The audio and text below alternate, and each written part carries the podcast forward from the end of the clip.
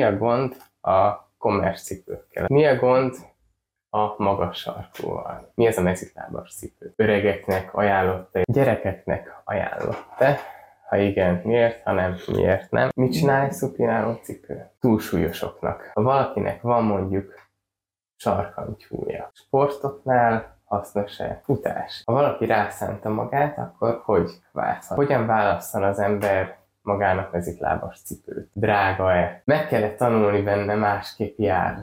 Miért mondják sokan, hogy kell a két-három centi sarokemelés, és nem jó alapos? Beton és más mesterséges talajon nem árt-e a becsapódás? Mi az a luttal és bokasüllyedés? Mire jó a talbetét? Mi az a bütyök? Gyakori kérdés, hogy Sziasztok, én Szipei Csaba vagyok, ez pedig a Tudatos Masször, a támogatón pedig a minőségi fizió és masszás terméket forgalmazó Fabuló Magyarország, és aktuális vendégem pedig Kelmen Vanda, gyógytornász manuálterapeuta. Szia Vanda! Szia. És köszönöm szépen, hogy elfogadtad a meghívást és eljöttél.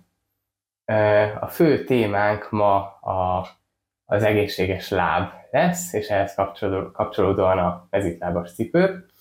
És csak egy percre megemlítem, hogy én úgy találkoztam mezitlábas cipőkkel, hogy egy két-három éve, most már három ö, írtam a masször kézikönyvet masszöröknek, és eljutottam arra a pontra, hogy milyen lábbelit hordjon egy masször a masszázs alatt. Hogy mezitláb legyen, vagy papucsba, vagy egy jó régi, megszokott fehér klumpába, amit sokan használtunk gyógymasszázsnál, vagy edzőcipőbe és ilyenek, és elkezdtem elmerülni benne, és odáig jutottam, hogy milyen nem csak a masszöröknek, hanem az embernek milyen lábbelit kéne hordania, és így találtam meg mezitlábas cipőket, és rájöttem, hogy a, amiket hordunk kommersz cipők, azok konkrétan tönkreteszik a testünket, szerintem. Én úgy, úgy vettem le a tanulmányokból, a kutatásokból, és így megtaláltam a, a témát, és bele is szerettem, hogy azóta csak ilyen cipőink vannak, és ez csak egy kis háttérsztori, és téged is megkérnélek, hogy egy kicsit mesélj magadról, és hogy hogy találkoztál ezekkel a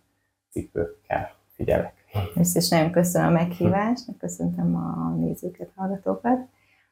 Ö, igen, én a saját láb problémám miatt kezdtem el ö, kutatni azután, hogy hogyan lehet megoldani. Tulajdonképpen mindkét lábam bütyök alakult ki, az egyik rossz volt, a másik nem tudom, melyik volt talán jó.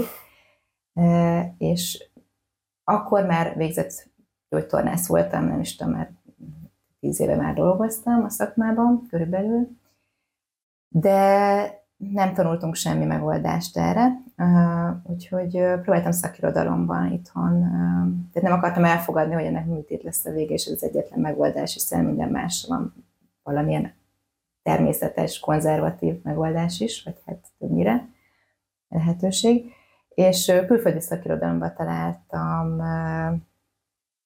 főként amerikai szakmai cikkeket, aztán egyre több információt, könyveket, és mindent megvettem, és mindent kipróbáltam, és kb. egy évet töltöttem ezzel a kísérletezéssel, gyakorlatokat, szinte nap minden foglalkoztam a lábammal, és az idő alatt beszereztem az első mezitlábas cipőmet, amit még annó csak külföldről tudtam megrendelni, és azt láttam, hogy nagyon-nagyon sokat javult a lábam, vettem egy ötlábú cipőt, és ezek annyira, annyira szépen így alakították, de tényleg minden nap foglalkoztam, és feltett gyakorlatokat végeztem. Ugye körülbelül egy év volt, amire látható eredménye volt ennek a folyamatnak. Mm és kb. ennyi idő kellett ahhoz, hogy teljesen át tudjak térni egyébként ezekre a cipőkre, a hagyományos lábbelikről. Tehát így, így, így jutottam el ide, és akkor úgy voltam vele, hogy akkor miért ne hoztam meg ezt másokkal is, hiszen láttam, hogy mennyien szenvednek hasonló problémával, és hogy ennek van más megoldása is, nem csak a műtét. Hm és kitaláltuk azt, hogy a legelején, hogy annak is egy kicsit ér, felkeltse az érdeklődését, aki mondjuk két órás beszélgetést nem hallgatná végig, hogy én nagyon röviden, akár Aha. pár mondatban elmondanád de hogy miért váltson az ember szerinted mezitlábas cipőre. Nagyon tömören. Ö, igen, ha egy szóval kéne kifejeznem, akkor azt mondanám, hogy, hogy mert ez a természetes az ember lábának, hogy egy picit jobban megértsem nekünk, mit értek ez alatt, hogy az a jó lábbeli, ami nem befolyásolja a lábunk működését, illetve nem változtatja meg az alakját. Mert ha már megváltoztatja az alakját, akkor nyilván a funkciója sem lesz ö, teljes értékű. Ráadásul mondjuk egy sarok emelés, az nem csak a lábunk funkcióját és alakját változtatja meg, hanem az egész testünket, a testhelyzetünket, a testtájaink egymáshoz viszonyított helyzetét, tehát a testtartásunkat is megváltoztatja. Így tehát az egész testünkre jó hatással van, uh-huh. hogyha természetesebb lábbarát lábbelit hordunk. Oké, okay, köszönöm. És mi a gond a kommersz cipőkkel, az átlagos cipőkkel, mint megyünk egy egyszerű boltba, és megveszünk a cipőt, az ami a gond általában? A legtöbb ö, hagyományos cipőnek merevebb a talpa, szinte mindnek van egy pici, ha csak egy centi vagy fél centi, de van egy sarok emelése, még a sportcipőknek is. Tehát ezáltal, ugye, amit az előbb is említettem, a testtartásunkat is befolyásolja, azt, hogy a súlypontunk hol van. Dobsz egy cipőt? Sarokmelésre, akár egy edzőcipőt is, akkor meg tudjuk mutatni, meg a nagy bakancsodat mondjuk. Aha, hogy mi miről beszélünk átlagos cipőknél, uh-huh. akár egy sportcipőnél. Tehát most itt van egy... Ott ö, oda tudod mutatni. Uh-huh. Hm. Itt van egy sportcipő, e, ennek elég rugalmatlan a talpa, majd mutatjuk, hogy mihez képes rugalmatlan, de hogy hát körülbelül erővel ennyire tudom meg hajlítani, ebbe az irányba is valamennyire az irány rugalmassága, és ott látható is, hogy van egy, tehát magasabb a sarka, mint ugye az előső része a cipőnek, Mm, a cipő orrész általában szűkül, ez mondjuk elég jól látható ennél a modellnél, és ugye a lábujjaink itt egyre kisebbek, tehát itt nem is gond az, hogy itt szűkül kívül, viszont a nagy lábujjunk az normális esetben a belső talpszélünk szélünk vonalába a folytatása, tehát abba a vonalba esik, nem pedig közeledik a kettes lábujjunkhoz, itt pedig hát kénytelen ugye közeledni, mert összenyomja a cipő. Nagyjából ezek, ami még fontos, az, hogy egy, egy mezitlábas cipőn ugye nincsen nagyon párnázás sem a talpába, ezt mondjuk, hogyha nagyon szükséges, akkor egy plusz talbetéttel meg lehet oldani. Nincsen semmilyen ö, megtámasztás a talpa, most ebbe pont nincsen, de ugye vannak olyan hagyományos mm. cipők, amikben még az is van, hogy mondjuk a belső hosszanti boltozatot megtámasztja. És ami nagyon fontos, hogy ne legyen túl nehéz az a cipő, hm. ne emelkedjen az orr része, mert akkor nem érnek rá a lábujjak a talajra. Illetve, hogy jó rögzíthető legyen a lába, mondjuk ez ennek teljesen megfelel ez a cipő is valószínűleg. ezt is megmutathatod, hogy milyen, ilyen, milyen gondok vannak egy, komolyás divatos modell. Na hát ennek aztán tényleg nagyon merev, itt, itt hajlik csak egy pici két, az is ilyen minimál, oldalirányba egyáltalán nem tudom meghajlítani. Én látható a sarokemelés, a szűkülő orrész, rögzítése az ennek is megfelelő. Köszönjük, vissza is adom. Oké, okay. mi a gond a magas sarkúval? Ezekhez kapcsolódik, de külön kiemelve, hogy miért, miért extra gond mondjuk, hogyha nem csak egy-két-három centi, hanem mondjuk 8-10 centis a sarok. Minél magasabb a sarok, annál inkább előre helyeződik a láb előső részére a, a testsúlyterhelés, tehát a lábújakra konkrétan. Hogyha csak a lábat nézzük, akkor ez a, ez a fő probléma ezzel. Optimális esetben ugye nem cipővel születünk a lábunkon, meg talbetétel, tehát az a normál vagy optimális testtartás, amikor mezítláb állunk a talajon. Persze van, amikor már úgysem normális a testtartásunk, mert egyéb problémáink is vannak, de, de hogy lapos, tehát hogy sarkunk lent legyen a talajon, az lenne a... Akkor tudnak a testájak egymás fölé rendeződni, ugye vertikálisan, úgy, hogy a gravitációs erővel szemben megfelelően működjön a rendszerünk. És milyen problémákat okozhat hosszú távon, akár egy commerce sima cipőn, amiket most mutattunk, akár egy magas sarkú, hmm. hogy az ember ilyet hoz. Gondolom nem egy-két percig, hanem telnek az évek, és évek, naponta hord az ember. Mi történik? Akár kialakulhatnak különféle lábpanaszok, bütyök például, amit már így említettem is, mm, kalapácsúj, merev nagy lábúj, ilyen nyomás által okozott ideg problémák, hát számtalan, tényleg annyiféle, akár kisbütyök, ami ugye a kislábújnál alakul ki, haránboltozott süllyedés, de akár okozhat boka problémát, boka instabilitást ért, és hát mehetnénk följebb is. De és azt hogy és miért? Miért okoz mondjuk egy instabilitási problémát? Hát azáltal, hogy ugye nem egy stabil helyzetben terhelődik, tehát egy teljesen megváltozott helyzetben. Rövid távon ezek általában nem szoktak egyébként problémát okozni. Van több, többen megfordultak már olyanok nálam, akik nagyon sokáig hordtak a munkájukból, vagy hát valamiből adódóan magas sarkú cipőt, és nem okozott olyan jellegű elváltozást, ami látható volt, viszont mindennapi lábfájdalma volt. És a lábon kívül, vagy akár derék, nyak, ilyesmire is lehet hatása? Abszolút, igen. Az, hogy kinek mi, vagy hol jön ki, és hol okoz problémát, az, az egyéntől függ, hogy milyen alkatilag, milyen az életmódja, stb. egy csomó dologtól. És sokszor ezeket ugye nem kötjük össze lábbelivel, mert hogy ezek tényleg ilyen lassan, súnyi módon épülnek föl, tehát nem tudjuk, hogy esetleg ahhoz kapcsolódnak-e. És például nagyon érdekes, ezt, ezt egy szakmai anyagból olvastam, hogy például a csontritkulásban is lehet szerepe, hiszen megváltoztatja a testtartást, ezáltal mondjuk lehet, hogy valakinél pont egy, nem tudom, fokozottabb háti kifózist hoz létre, ugye az már nem az optimális tengelybe fog terhelődni az a néhány csigolya, így ugye a csontnövekedésnek, meg a terhelés, megfelelő terhelés is ö, a, ö, tehát attól fog jó növekedni ott a csont, vagy ter, tehát hogy alakulni, tehát leépül, hogyha nem úgy hat rá a terhelés. Tehát, hogy ebben is lehet szerepel. Nem tudom, mennyire volt ez így érthető a levezetése. Tehát, nagyon sokféle panaszt okozhat kommercipők között sportcipők is, akkor egy átlagos sportcipő, vagy speciálisabb sportcipőnél is ugye ezek a gondok, a szűk rész, a merevebb tap, az emelt sarok, ilyenek. Egy kérdés volt, hogy miért csinálnak és fejlesztenek ilyeneket, hogyha ez nem jó? Hát, ugye változik, folyamatosan változik a tudomány.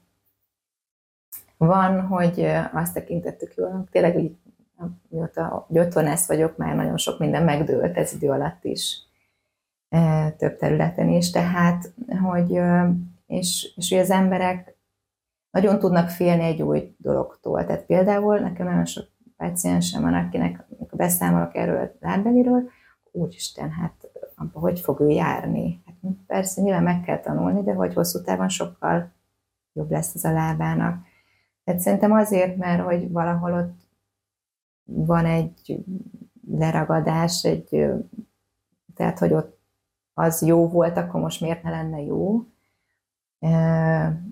Ugye nagy a kereslet is rá, ráadásul az emberek nagy része azért inkább a, a divatot, az esztétikát tekinti, mert szerintem nagyon szépek ezek a bérfutcipők is, de, de hogy, hogy sokaknak ez furcsa, már csak emiatt is inkább a hagyományos, a hagyományosat választja, megszokásból és félelemből is, mm, meg talán kevés még a, a, a tanulmány a bérhódcipőkkel kapcsolatban, sőt biztos, hogy kevés még, főleg egy gyermeklábbelékkel kapcsolatban, tehát itt meg elsősorban inkább a félelem, hogy mi lesz, ha mégse lesz jó. Oké, okay, és akkor szerinted a cipőknél meg volt, szerinted is a cipőknél megoldása ez itt lábos cipő hosszú távon? Szerintem igen, bár nem mindenkinek uh-huh. való. Tehát azért van, akinek nem. Erre mindenképp visszatérünk majd, hogy kinek nem való és akkor mutassuk be, hogy mi ez a, meg mesélj róluk, hogy mi ez a mezitlábas cipő. Mert sok, sokan mondjuk azt kérdezik, hogy akkor ez egy olyan cipő, amit zokni nélkül kell hordani, hát mezitlábas, vagy igen, hogy lehet mezitlábas, vagy a másik, hogy ez akkor az az öt ujjas, néha még ilyet kérdeznek. Mi ez a mezitlábas cipő? Tulajdonképpen a, néha minimalistának is szoktam nevezni. A lényeg az, hogy, hogy olyan lábbeli ez, ami Miért nem... kérsz? Minden. Az mondjuk egy olcsó, egy ilyet, meg... Aha, tökéletes. Igen. Tehát ami nem, nem változtatja meg a láb alakját, ugye fontos a jól megválasztott mezitlábas cipő, mert ezek között is azért van, ami szélesebb, ez például egy szélesebb orrészű modell, de van, amelyik keskenyebb, és hát ugye mi lábunk is egyéni, mert nekem nagyon keskeny lába van, ez nyilván ne választja ennyire széleset, de a lényeg az, hogy, hogy nem nyomja egy másféle lábújakat, tehát a nagy lábúj a helyén tud ö, maradni, nem befolyásolja funkcióját, tehát a sarkunk is lent van a, a talajon, amikor állunk ö, benne. Mm, például tudnak még távolodni a lábújak, mert ugye ez is egy fontos funkció a lábunknak járás közben például, mozgásokat enged, mert nagyon rugalmas, tehát ebben nagyon könnyen mozog a láb, amennyit tud. Nyilván van, ahol már nagyon nem tud mozogni a láb, akkor azzal is kell foglalkozni természetesen. Ö, igen, egy ilyen cipőbe sokkal többet kell dolgozni a lábnak, mint a hagyományos cipőbe, viszont megerősödik annyira, hogy nincs szükségünk egyéb támaszra benne. Én itt mondjuk olyan példát szoktam mondani vendégeimnek, hogy ja, azt mondják, hogy túl sokat mozog ebbe a láb, meg elfárad, meg ilyenek, akkor mondom, hogy akkor vegyen fel az ember egy merev kesztyűt, és akkor képzelje, hogy abba csinálni a dolgokat, és a leveszi, úristen, mozgatni kell a kezemet, meg használni. Ezt szoktam egy kicsit hasonlítani, ezt vissza is rakjuk. Ezt azért ö, hoztam ilyen cipőt is, és csak egy érdekesség, de majd később erről is fogunk beszélni, Ugye ez kb. 8-10 ezer forintos meziklábas cipő, ez meg egy drágább kategória, csak hogy sok, nagyon-nagyon sok, már szerintem több mint 100 márka van Nagyon, a, a igen, ugrásszerűen megnőtt itt a számúlt. Kérdeztek egy olyat, hogy minden magát abszolútnak egyetlen helyesnek hirdető megoldás gyanús, és itt mi az érv, hogy ez nem az hogy tényleg a marketingben nagyon gyakori az, hogy ez így jó és pont, az összes többi hülyeség, Ez. ezzel biztos szokott mindenki találkozni. Itt mi erre a, a cáfolatod, vagy hogy lehet, hogy ez tényleg a, a helyes út? Én sosem szoktam nagyon intenzíven erőltetni valakire ezt a lábbelit, illetve amiről akkor csak, hogyha nagyon meg vagyok győződve, hogy neki tényleg ez segítene hosszú távon. Elég sokak vannak így vele de hogy ö, tényleg nem mindenkinek való egyébként a mezitlábas cipő. Most néhány példát mondok. Például, akinek merev a nagylábúja, az nem fog tudni járni egy mezitlábas cipőbe, mert ugye nincs meg az a mozgástartomány a nagylábújában, már pedig egy ilyen rugalmas talpú cipőbe kell, hogy meg legyen az a nagylábú mozgástartomány. Itt mi a megoldás akkor, ha valakinek ilyen probléma? Vannak olyan még ide sorolható lábbelik. Itt ugye kell az, hogy gördülni tudjon a, tehát hogy egy kicsit ilyen gördülős. Van egy-két ilyen, amit még ide sorolunk már, a mezitlábas cipők közé, de vannak ilyen vastagabb, hát kicsit vastagabb ennek a talpa, mert hogy gördül ugye a lábújunk helyett. Tehát itt ez a megoldás, ezt szoktam javasolni, volt is már néhány perces, mert lehet rajta dolgozni valamennyit, de mm, sajnos, hogyha már kialakult, akkor nem olyan nagy lehetőségünk van ezt visszafordítani, még a műtét sem sokat szokott segíteni, csak pár fokot a mozgástartományban, meg mondjuk a fájdalm, fájdalmat azért csökkent jelentősen, akkor muszáj más alternatívát keresni, tehát ott nincs, nincs más megoldás. Akkor itt mi a gond, hogyha rugalmas a cipőtalp, az a probléma, hogyha nem gör? Egy ilyen problémánál? Uh-huh. A, hát, hogyha már kialakult az, hogy nem hajlik most ugye az ujjamon mondom, tehát nem tud létrejönni ez a, ez a mozgás, akkor a mezítlábas cipőbe csak úgy fog tudni járni, hogy kint gördít. Uh-huh. Tehát nem tud átgördülni így a lábán, és az ugye más problémákat okozhat, tehát ilyenkor érdemes akkor nem a teljesen mezitlábasot választani, hanem mondjuk egy olyat, ami, ami egy picit gördül helyettünk. Erre mondják a komprom- kompromisszumos Kompromisszumos, igen, igen, igen. De itt mondjuk azt is Igen. akkor, hogyha ugyanúgy nincs megemelve a sarok.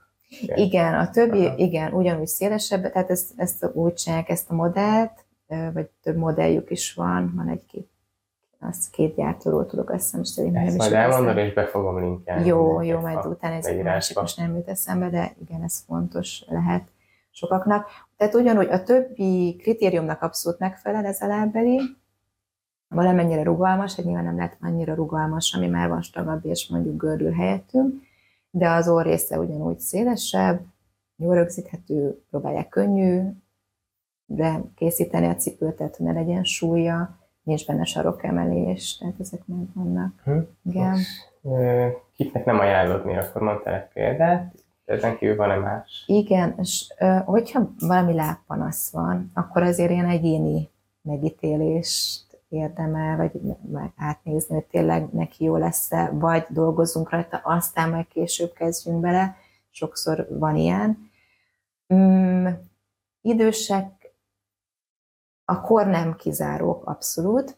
A, tényleg, ha idős és többféle láb problémája van, vagy mondjuk többféle egészségügyi problémája, máshol is vannak mozgásszerű panaszai, akkor érdemes így átgondolni. Mert én nagyon sok idős paciensemnek is szoktam ajánlani, hogy legalább menjen el, próbálja ki, hogy milyen, és utána már nem fog akarni visszatérni a régihez, mert sokkal kényelmesebb.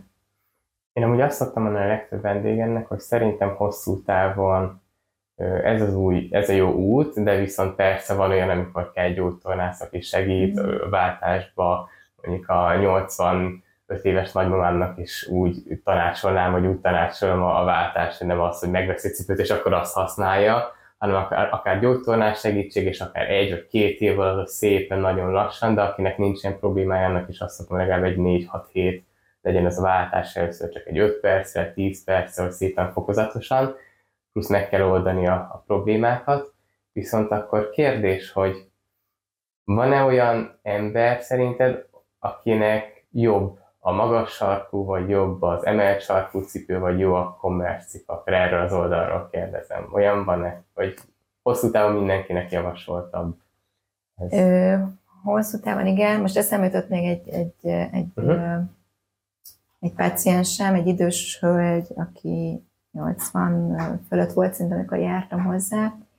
Ő neki már annyira megrövidült az Achilles ina, attól, hogy valószínűleg attól, hogy az élete nagy részét magas sarkú töltötte. Ugye ez egyértelműen megrövidíti egyébként az Achilles inat, hogy egyszerűen nem tudott mezitláb megállni, mert eldőlt. Tehát, hogy nyilván itt hozzájárul az is, hogy már merevebb volt a háta, tehát nyilván egy kicsit merev, hát kicsit vagy sokkal merevebb az ember idősebb korában, attól függ, hogy hogyan foglalkozik magával, tehát ez sem egy egyértelmű velejárója az öregedésnek, de hogyha már máshol sem tud ugye adaptálódni egy új helyzethez, most például itt a mezitláb álláshoz, hát akkor, akkor kell az a, az a sarokemelés. Tehát ilyen esetben lehet, hogy szükség Mhm. van rá, mert ott, ott már nem fogjuk tudni megnyújtani ezt az achilles 80 évesen. Próbálkoztunk vele, hozzáteszem, de nem jutottunk nagy eredményhez. De Mhm.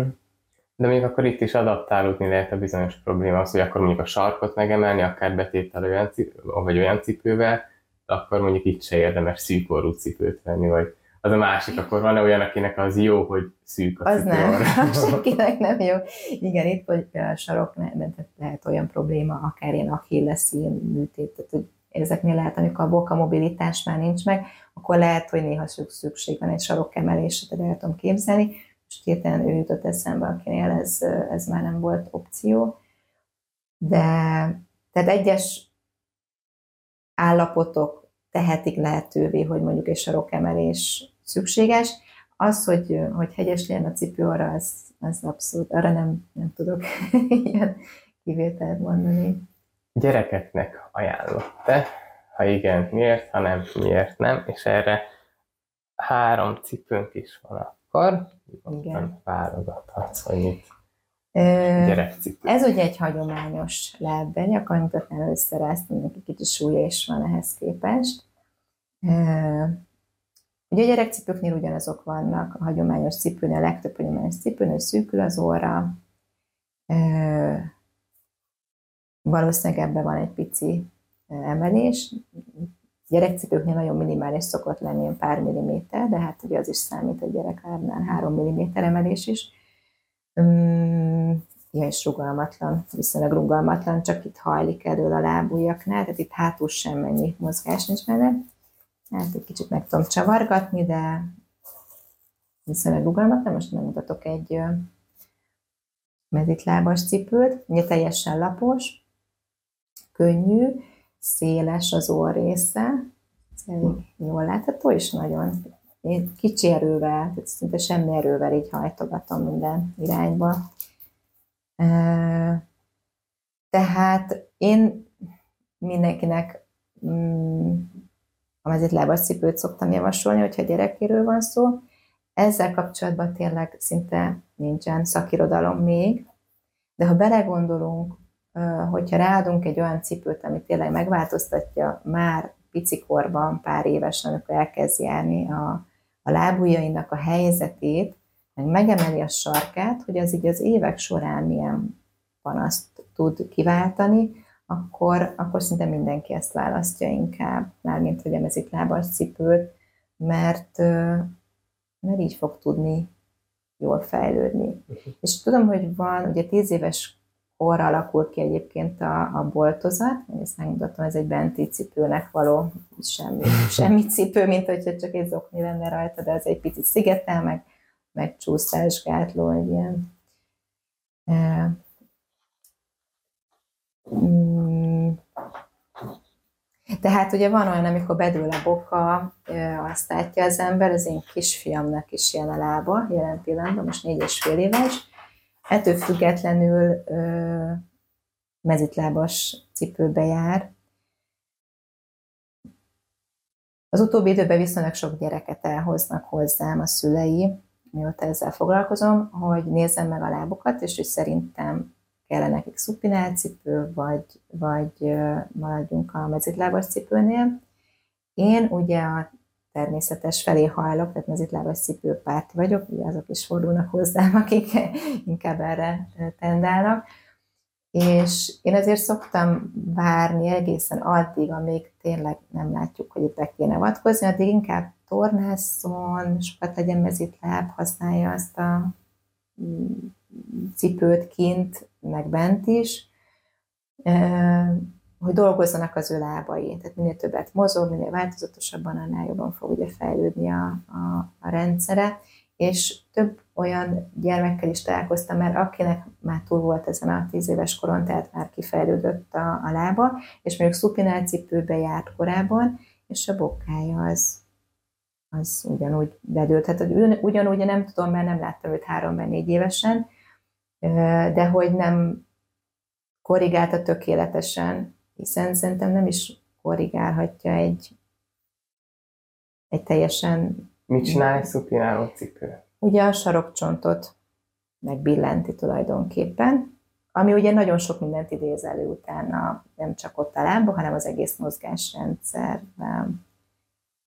És lehetnek olyan kompenzációk, amiket mondjuk nem szeretnénk hosszú távon kialakítani. Ráadásul sok gyereknek ez nagyon kényelmetlen, plusz egy szupinál cipő általában merevebb is, tehát így a visszaadsz még egy cipőt, mindegy, uh-huh. akár a bérfut is jó, csak egyet. Tehát ugye egy picit magasabb szokott lenni a, a, a itt a bokán, így a, uh-huh. hívjuk ezt a részét, de szóval itt egy kicsit magasabb szokott lenni, hogy fogja a bokát, és mondjuk egy ilyen három-négy éves, mondjuk egy óvodáskorú gyerekről, vagy bölcsiskorú gyerek, egy ilyen szandába, ugye sokszor javasolják ezeket a szupinált szandálokat beltéren, tehát mondjuk az óvodába, és látom is a kis óvodájában, hogy nagyon sok gyereknek ilyen szupinált szandája van, ebben nem fog tudni sar- sarokkülésben lenni, mivel olyan merev a cipő, hogy akkor kiteszi oldalra a lábát. Mert pedig az egy nem feltétlenül egy természetes mozgása egy gyereknek, ugye sarokkülésben játszanak lent a földön, ami, ami teljesen rendben van, de azt egy olyan cipőben nem fogja tudni létrehozni. Egy ilyenbe viszont egész nyugodtan tud sarkon ülni, és nem ebbe a dupla ülésbe ül. Amire sokan azt mondják, hogy nem rossz, nincs ezzel semmi baj, én sem mondom, hogy feltétlenül baj van vele, de hát, hogyha mindig úgy ül, ugye, mint mint kompenzáció, mert ugye a boka mozgás az, a cipő nem engedi ezt a boka mozgást, akkor lehet, hogy az nem, nem annyira lesz. De itt jól értem, akkor az egyik legnagyobb gond ennél a témánál, meg, meg akkor a sok cipőnél, hogy meg amit mondtál, és szerintem befolyásolja az anatómiát. Hogy, meg a mozgás, meg a mozgás. hogyan mozog az ember, meg a gyermek, uh-huh. igen. És a mezitlábas cipőnél meg úgy tudunk mozogni, mintha nem lenne cipőnk, hogy az, az a, az egyik célja. A vendégemnek is úgy, úgy szoktam magyarázni, igen. hogy a, a cipőknek alapvetően szerintem az lenne a céljuk, hogy megvédjék a lábat a igen. környezeti hatásoktól. Igen. Például, hogy belépünk valamibe, ne fájjon, igen. hogy a hidegtől, melegtől, ezektől megvédje a lábunkat, viszont ezen kívül az, hogy összenyomja a lábujjakat, megemeli a sarkat, vastagabb a talp, és nem érezzük a talajt, stb. Ezek mind-mind felesleges negatív dolgok, és megváltoztatják konkrétan az életét az embernek. Ez most drasztikusan hangzik, de hogyha valaki Igen. évtizedekig hord valamit, és fáj a bütyke, fáj az akármilyen, Következő kérdés. Abszolút, Nagyon sok kérdést kaptunk. Azt már említetted is, hogy öregeknek ajánlotta, és ha igen, miért, ha nem, nem, ha nem, akkor miért nem. Ezt szerintem említettük is, meg igen. is beszéltük. Itt is akkor igazából az a lényeg, mint a gyereknél, meg más embereknél is, hogy van-e probléma, amit meg kell oldani. De ha nincs, akkor javasolt egy öregnek is a bírja. Igen. Túlsúlyosoknak akinek mondjuk extrém túlsúlyos, nekik jó egy ilyen cipő, vagy nem? Abszolút jó lehet.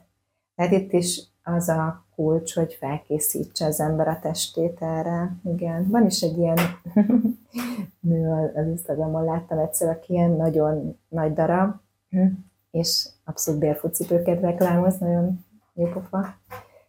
Abszolút nem kizáró ok. Gondolom, akkor a terhelés nagyobb a lábon, a súly miatt, Viszont itt is többféle mezitlábas cipő van, hogy én is szoktam mesélni, hogy van, aminek mondjuk 3 millió vastag a talpa, van, aminek mondjuk 1 centi vastag a talpa. Igen, Sőt, még azt igen. is lehet, betétet kérhetek, azt még szoktuk ajánlani, meg szerintem később más célból is fogjuk mutatni, hogy a vastagságot is még lehet betéttel is növelni, meg másfél betéttel arról később. Igen. Ha valakinek van mondjuk sarkantyúja? A, a sarkantyú önmagában nem kizáró, megint csak. A sarkantyú akkor szokott kiderülni, amikor begyullad, fájdalmas a, a sarok. Vagy a Mi a sarkantyú, bocsánat, akkor kezdjük. A sarkantyú a, a sarkon egy, nem csak a sarokcsonton, de általában a sarokcsonton van egy, egy csontkinövés, ami azért alakul ki, mert hogy valami túlzott feszítés, tehát ott a talpi bőnyét, valami, valami nagy feszültség van ott átul a rendszerben, és ugye húzza, húzza a csontot, hát a szervezet megpróbálja megerősíteni, hát oda pakol egy kis csontot, hogy, hogy ott erősebb legyen a rendszer. Tehát nagyon intelligens a szervezetünk, mert mindig próbálja megoldani ezeket a problémákat. Tehát önmagában a sarkantyú lehet totálisan palanszmentes egy életen át, általában akkor derül rá fény, amikor mondjuk begyullad ott a, a környezete, hát akkor viszont nagyon kellemetlen és sokszor hosszadalmas, mire megoldódik. Hát jó megelőzni ezt a, ezt a problémát. És már van egy ilyen gond? Ha van egy ilyen gond és panaszmentes, akkor semmi akadály annak, hogy az ember ilyen cipőt hordjon. Hallottam már olyat is, akinek begyulladt a talpi bőnyé, ugye a sarkantyú talpi bőnye, ez általában együtt jár, vagy hát nagyon sok esetben összefügg, illetve egyik a másiknak a következménye, és ekkor kezdett el mezitlábas cipőre, cipőt használni, és tulajdonképpen ez segített megoldania. Ez nem minden esetben történik így. Én nem mondom őszintén, amikor éppen egy akut panasz van, én nem szoktam javasolni a váltást. De ha valaki úgy érzi, hogy most itt valamit váltania kell, és ez az út, akkor majd lehet próbálni. Uh-huh hogy lehet megoldani? Hogy vár az ember, amíg elmúlik a gyulladás, vagy várni kezeléssel, vagy tornába, vagy mi a megoldás? Hát mindenképpen érdemes valamilyen kezelést, vagy többfélét, amit sokszor segít, ez a lökés hullám uh-huh. terápia, az, arról több jó véleményt is hallottam, ez nagyon sokat segített, de érdemes azzal foglalkozni, hogy miért alakult ez ki, milyen feszülések vannak, hogyan terheli az ember, hol kéne egy kicsit lazítani a rendszeren, vagy éppen erősíteni, tehát ez mindig egy ilyen komplex kérdés. Az okát kell megkeresni, nyilván a lökés terápia, ez már egy tüneti terápia. Sportoknál hasznos-e ilyen cipőt használni? Mezőklábas cipőt? Szerintem igen. Hm? Szerintem igen. Ugyan van olyan sport, ami specifikus cipőt igényel, és hát nem biztos, hogy beszerezhető még ahhoz megfelelő mezitlábas cipő, amihez mondjuk könnyen beszerezhető akár ez a futás, bár vannak már bérfut, mezitlábas futócipők, én is mezitlábas cipőbe futok, mm, kirándulás, a többi, hm? ezekhez simán. Futás, itt jobb akkor a mezitlábas cipő futásnál.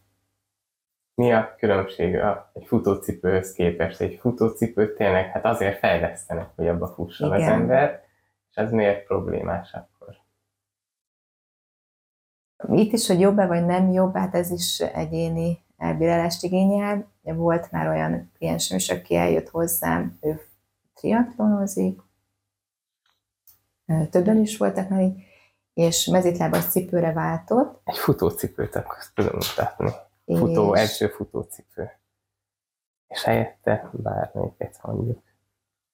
Ezt is lehet, meg a flexet is odaadod a... Aha.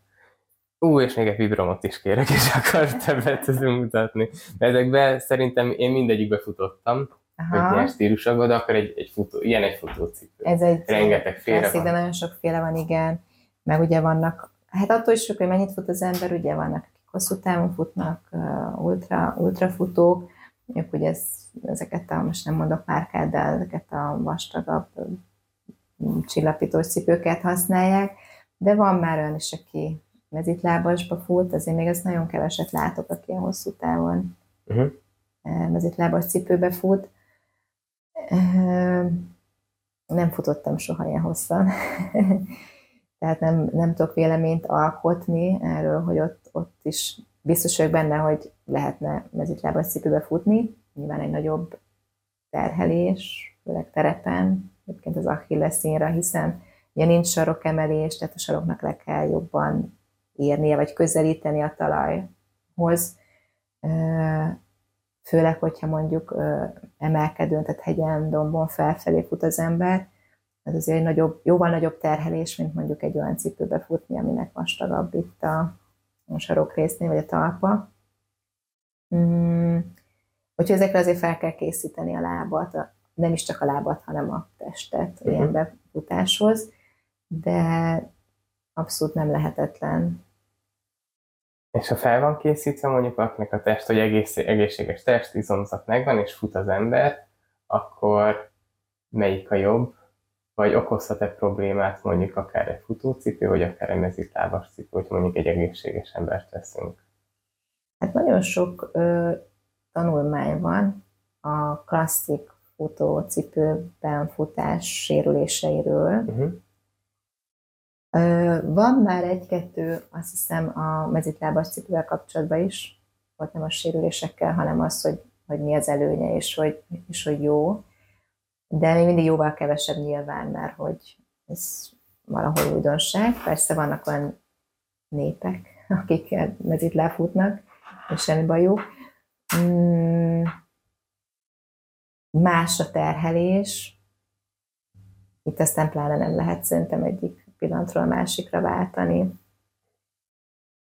Ez itt lábas cipőre, de arról, hogy hány sérülés okoz mondjuk egy klasszik futócipő, az azért rengeteg van.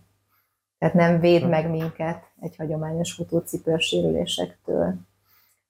Egy kicsit arról hallottam, arról mi a véleményed, hogy az egyik gond futásnál a sarokemelt cipőkkel, hogy alapvetően egyre kevésbé ajánlják, amiket én olvasok, mondjuk ez is nagyon megosztó téma, hogy hova érkezzünk a mhm. talpunk melyik részére, viszont elvileg az, hogy sarokemelt a cipő, hajlamosabb az ember a sarokra érkezni, Abszolút, és így elvileg sokkal nagyobb az ütődés az egész uh-huh. teste, mint hogyha puhán akár talpközépre, akár lábúj hegyek, lábújnál a párnákra érkezne az ember, akkor sokkal ilyen rugalmasabb léptei vagy ütő, ütődés lehet a lábon, hogy jobban csillapíthatja, ellenben amikor sarokra érkezik az ember, és, és ez kevésbé veszi észre, mert nem fáj a sarka. És ilyenkor szoktam vendégémnek mesélni, vagy ajánlani, hogy nem fontos rám hallgatni, viszont próbálják ki, hogy milyen mezitláb futni. És amikor kipróbálja az ember, szerintem egy pár lépés után rájön, hogy az ember természetesen biztos nem fog mezitláb sarokra érkezni, mert az fáj. És ugyanez van a mezitlábas cipőnél is, hogy fájna, hogyha odaütjük jó, jó nagy lépés hosszal, jó gyorsan odaütjük a sarkunkat, az fáj.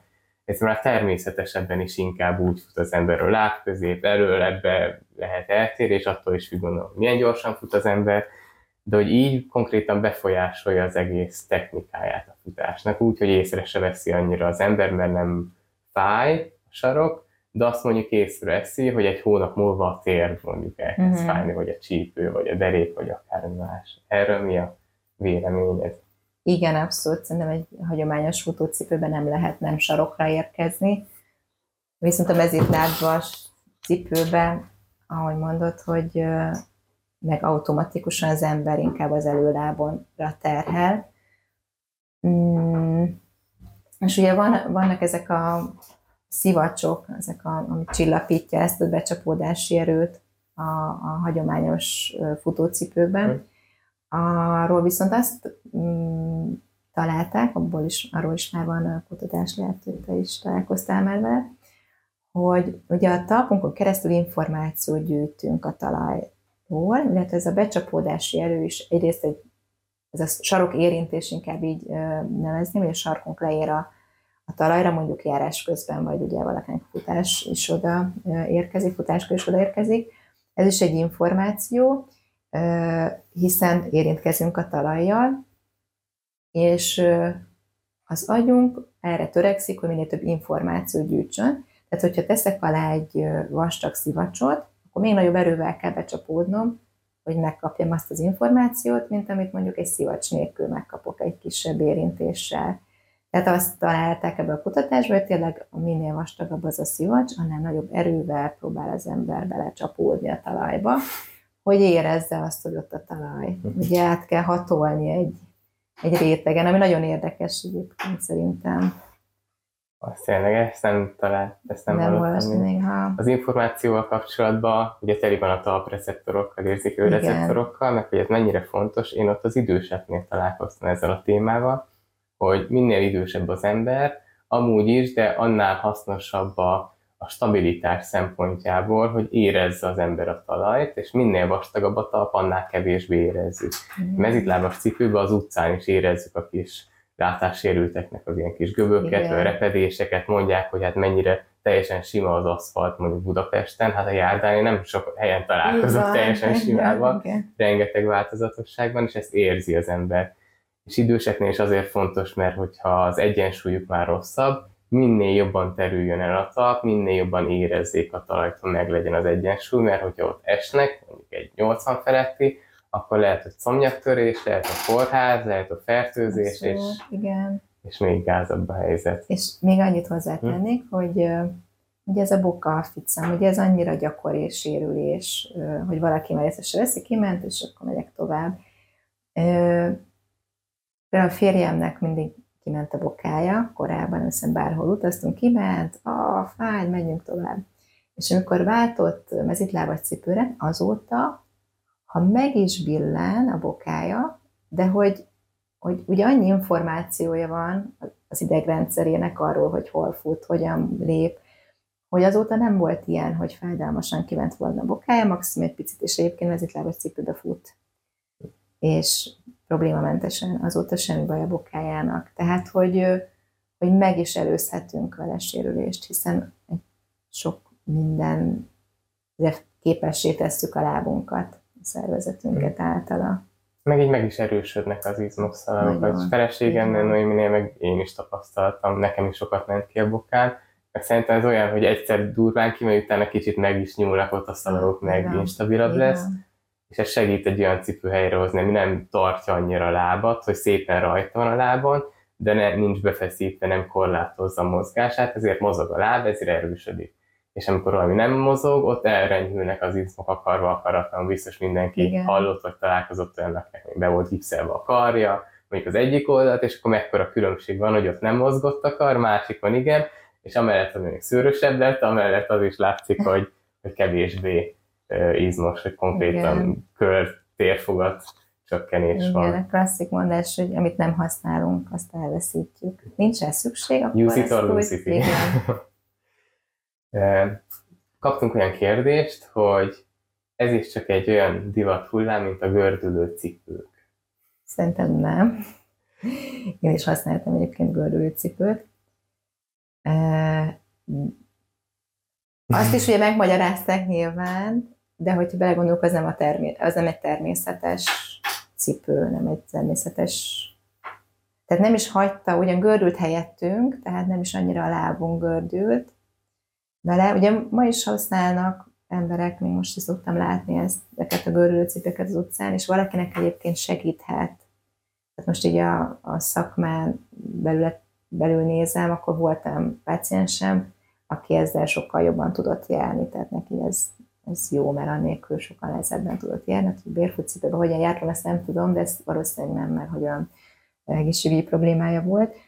De, de nem hiszem, hogy ez csak egy ilyen divat hullám lesz, hiszen ez, ez már volt, tehát innen jöttünk, aztán jött a divat, meg mindenféle dolog, ami befolyásolta azt, hogy milyen lett a lábbelink. De most van egy alternatív lehetőség, ami megint a, a természeteshez közelít, vagy mondhatnám is azt, hogyha tényleg jól, jól megválasztjuk azt a mezitlábas cipőt, akkor abszolút csak támogatni fog minket. Ha valakinek nem fáj semmije, akkor minek váltana? Ö, hát talán azért, hogy ne is fájjon a jövőben se, megelőzésként. De hát ez mindenki maga dönti el. Én nem szoktam senkit rábeszélni, de tényleg hosszú távon, hát mondhatni azt, hogy egészségesebb, tehát hogy azt nézzük, hogy milyen hatással lehet egy hagyományos lábbeli. Ha valaki rászánta magát, akkor hogy válthat, mit tegyen? Hogyha valaki most ezt hallgatja akár, és már lehet, hogy gondolkozott is rajta, vagy hát a XY is mondta neki, hogy álljon neki. Ugye nem vagyunk egyformák, ennek ellenére mindenkinek azt szoktam javasolni, hogy ne csak úgy, hogy akkor op, mostantól ezt hordom. Én azt szoktam javasolni, hogy kezdj egy rövid, tehát hogy mondjuk otthon kezdj el használni, csak hogy szokja a lába, hogy ez milyen.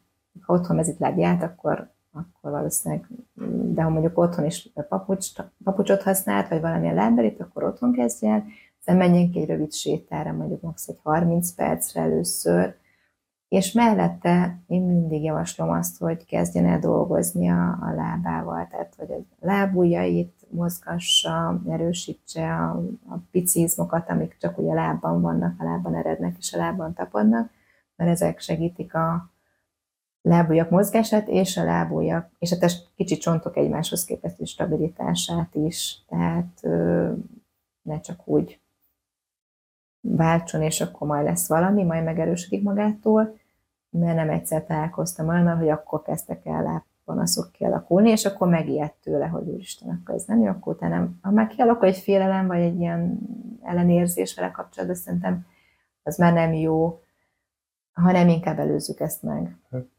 És honnan tudja valaki laikusként, hogy mit, hogy erősítse a lábát? Hát nagyon sok YouTube-os anyag van ehhez. Egyébként az én YouTube oldalamon is lehet sok ilyen lábgyakorlatot találni. Linkelem majd a leírásban. Ha én azt mondom, hogy ha nincs láb probléma, nem is volt soha, akkor el lehet kezdeni ilyen YouTube-os videókkal gyakorolni.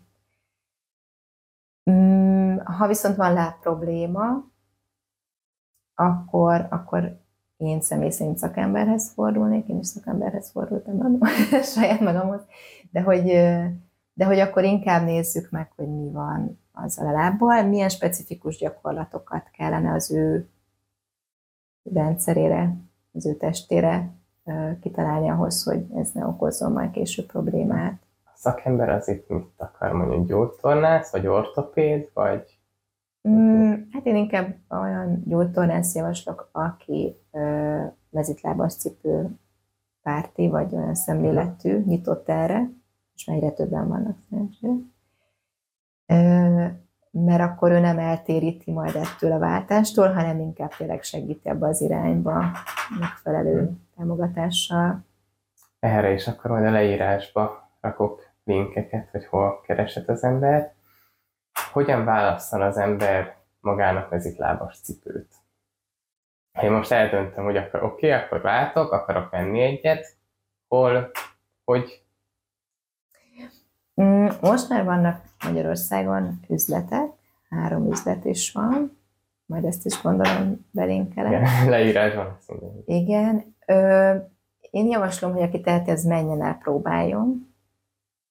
Megmondom őszintén, hogy a legtöbb cipőmet, szerintem a 95%-át én rendeltem kockáztattam. Általában bevált, aztán voltam sok, ami nem. Lehet most már ilyen Facebook mezitlábas cipő csoportokba is kifogni jó cipőket. Uh-huh. Kicsit használtam, vagy vadi olyan, aki mondjuk berendelte, és nem jó. De, de hogy aki teheti, ezt próbáljon. Mert minél több modellt felpróbálnál, jobban fogja érezni a különbségeket, és azt, hogy melyik igazán jó az ő lábának. Itt én még szoktam mindenkinek javasolni, hogy a legtöbb oldal segít méretezéssel, legtöbb mm. oldal nem is csak a hosszan, hanem akár a szélesség Igen. is egy cipőnél, meg akár a rűsz magassága is. És itt hasznos, hogy az ember rá a falhoz áll, mondjuk sarok a falhoz, A4-es fehér papírlapra, és bejelölni, lemérni, milyen hosszú a, a láb, milyen széles a láb. Azt is ajánlom, hogy általában, meg azt szokták mondani, szerintem, hogy kb. egy centivel legyen hosszabb a cipő, de ez is emberfüggő, valakinek mondjuk a fél centivel hosszabb is elég, Igen. van, akinek másfél-két centivel hosszabb kell, mint a feleségemnek ez emberfüggő, ki kell próbálni. Így van. De akkor lehet rendelni online, vannak már boltok is, vannak Facebook csoportok, hogyha olcsóbban akar az ember. Gyakori kérdés, hogy drága-e? Mm, attól függ.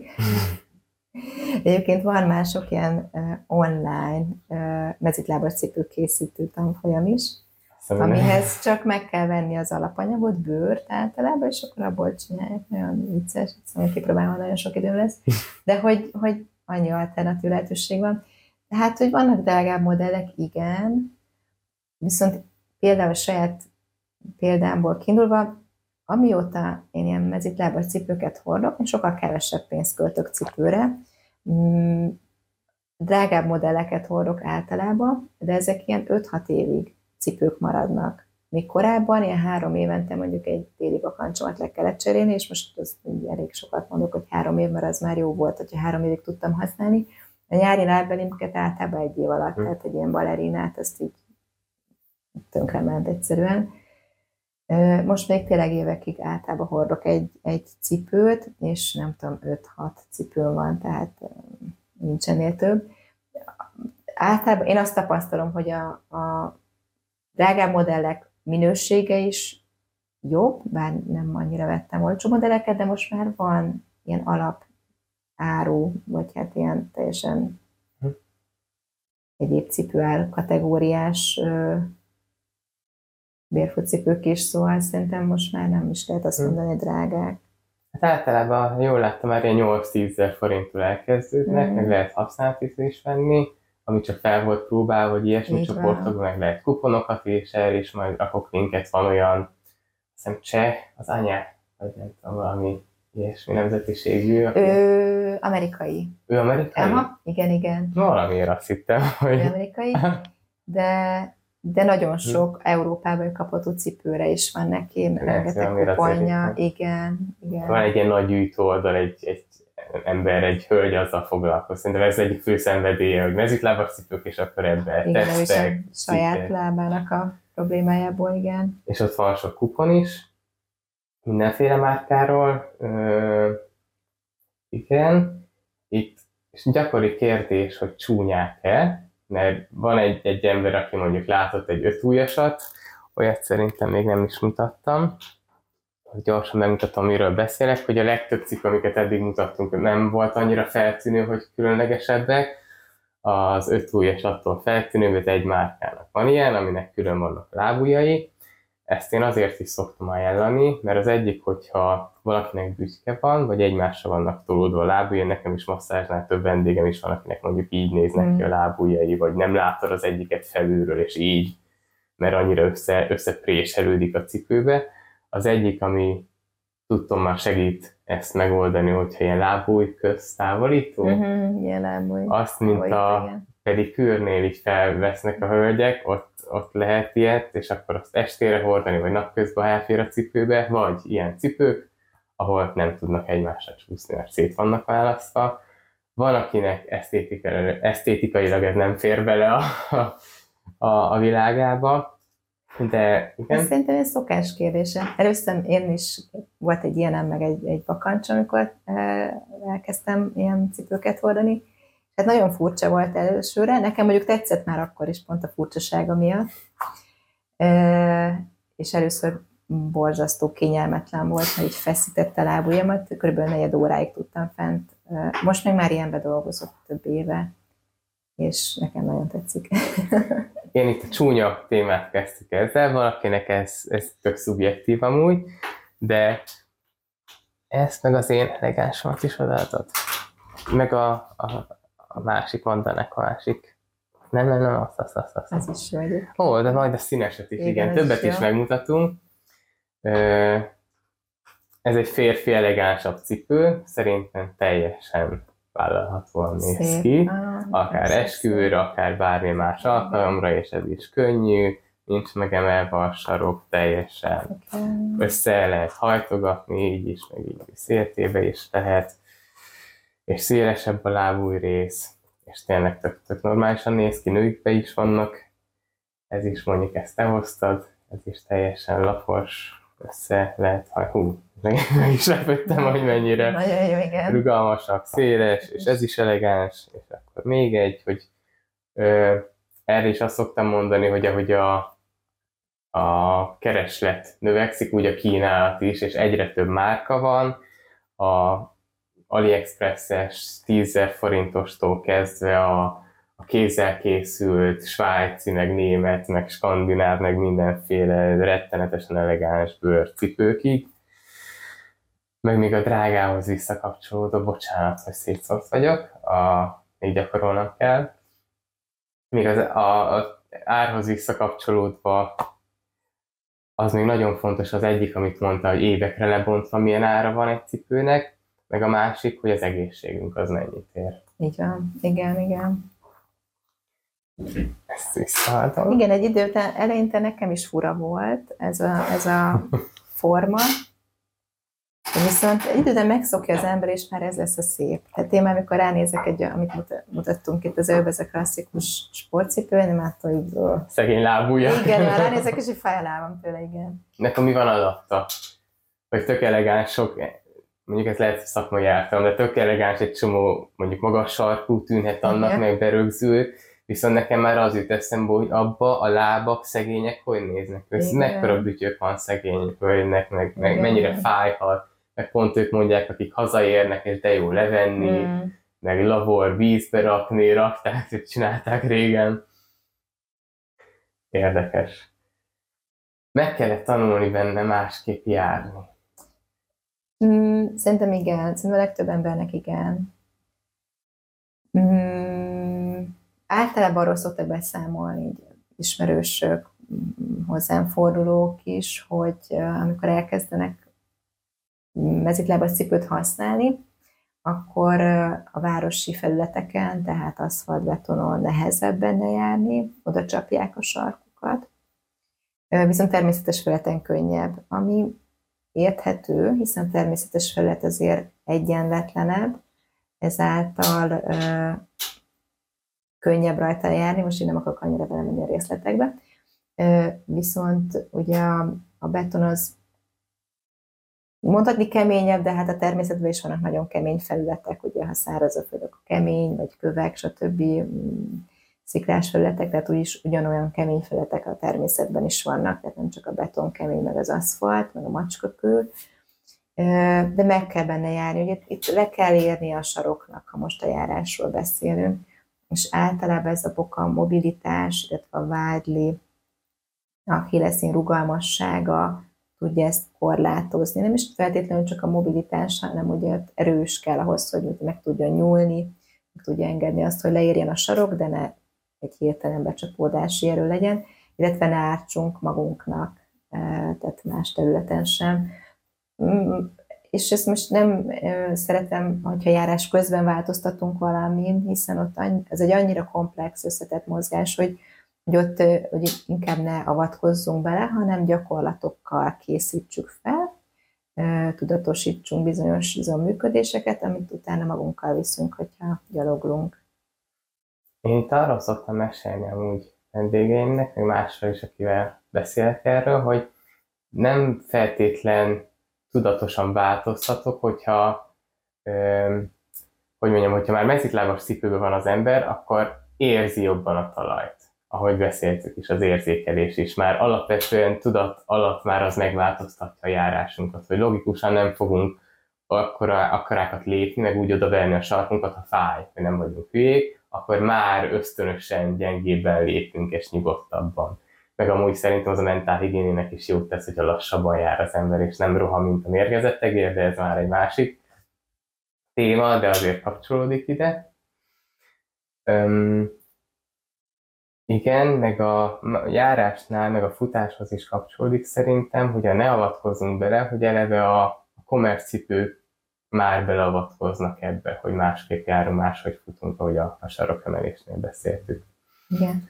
Még egy mondatot itt hozzácsatolnék, ez olyan előfordul sajnos, én magamon is tapasztaltam, megtapasztalom, hogyha nem foglalkozok annyit magammal, csak megy az élet, hogy, hogy el tudok jutni odáig, hogy tényleg oda csapom a sarkamat, mert annyira befeszült a vádli, ugyanis magam előtt dolgozok előrehajolva, tehát a vádli egész nap tart és feszül, és hogyha ezt valamiért nem tudom kioldani, vagy ezzel foglalkozni, akkor el, tényleg van az, hogy, hogy oda csapom a sarkamat, hiába 7-6-7 éve ilyen cipőbe járok. Tehát fontos az egész testünk állapota. Meg ha már mentálhigiénét említettem, itt szerintem a tudatosság nagyon fontos, és azt is szoktam tanácsolni, aki vevő a véleményemre, vendégem, akár mondjuk sportolók, hogy sokat számít, hogyha az ember úgy csinál bármit, hogy tudatosabb, és legyen az akár mondjuk étkezés, hogy az ember amikor eszik, akkor egyen, és ne tévét nézen, nem mobilozzon ilyenek, hanem arra figyeljen, hogy eszik, és már azzal segít az egészségnek, mert nem fog habzsolni, észreveszi, amikor teli van, nem eszik sokkal többet, nem fog zabálni ilyenek, meg túl lenni magát, és ugyanez akár sétánál, akár futásnál, sportnál, szerintem hasznos, hogyha mondjuk fut az ember, akkor fusson és ne a fülébe menjenek podcast, vagy egy zene, vagy, vagy bár, vagy olyan is a közben telefon nyomkodja, és görgeti a TikTokot, Instát, akármi, hanem ha csinál valamit az ember, akkor azt csinálja tudatosan, mint a mindfulness-es gyakorlatokban. És akkor jobban észreveszi az ingereket az ember. Azt is mondtad, hogy milyen információk vannak a talpnál, ezt meg kell hallani, hogyha elnyomjuk mással, mert másra figyelünk, és szétszóródunk, fejben, akkor kevésbé tudunk arra odafigyelni, hogy ez most nem esik jól, akár a térnek, akár csípőnek, hátamnak, nyakamnak, akárminek, és ugyanez sétálnál is. Hogyha rohanunk és telefonálunk, vagy nyomogatjuk, akkor kevésbé figyelünk arra, mint ha csak sétálunk, és akkor a testünkre figyelünk. Ez szerintem nagyon hasznos, hogyha, hogyha tudatos az ember ebben is. Igen, értek. Ez most szóba is jött. Aha hogy van-e valami jó taktika arra, hogyan szoktassuk le magunkat a sarok odacsapásról? Mm, én abszolút azt szoktam javasolni, hogy egyrészt, hogyha van időnk lassan sétálni, odafigyelve, tudatosan sétálni, akkor gondoljunk arra, hogy úgy járunk, mint a macska, hogy meg se hallják, tehát senki nem hallja, hogy hogyan járunk, ezt otthon is érdemes gyakorolni, mert van, a, van az a típus, biztos mindenki szerintem is, ismerős körébe, ismerőség körében van ilyen ember, aki messziről lehet hallani, hogy érkezik, mert hogy annyira oda csapja a sarkát. És tehát ez is egy szokás kérdése is, másrészt tényleg lehet, hogy van valami oka, hogy ő nem tud finoman érkezni a talajra. Tehát érdemes, hogy a vádlival dolgozni, azt fogalmasítani, erősíteni, hogy képes legyen. Megnyúlni, meg rövidülni megfelelő mértékben. Meg hát így van tudatosítani, hogy, hogy finoman érkezünk a mhm. talajra. Ebben az is segíthet egyébként, hogy nem lépünk túl nagyot előre, hanem egy picit rövidítjük a, a lépésünket, inkább legyen hosszabb a, a kitámasztás fázisa, tehát amikor ugye mi haladunk a lábunk elé, ez így érthető. Mm. Még szerintem, ha már futás volt, ott is, mint minden sportnál hasznos megtanulni, hogy hogy kell futni. Mm-hmm. Mert a futásnál nagyon gyakori szerintem az is hogy oké, okay, veszek futócipőt, és akkor utca mm. neki, de az is ugyanilyen sport, ott sem mindegy a lépéshoz, hogy veszünk mm. levegőt, hogy nézzünk, gerincünk, hogy Persze, van. Így van. Ilyenek. Igen az a hangról eszembe jutott, hogy én amikor Margit szigeten futok, néha eszembe jut, hogy megjegyeztem azokat, akik mellett elfutok, mert annyira nem hallatszik, ahogy futok a, az ötlábújasba, amikor másnak meghallom, hogy trappol mögöttem és egyre közelebb van, hogy szegény térdek, meg szegény testek. Miért mondják sokan, hogy kell a két-három centi sarokemelés, és nem jó alapos? És ezt tényleg nagyon sokan mondják. Gyógytornász, ortopéd, Igen. laikus, mindenki.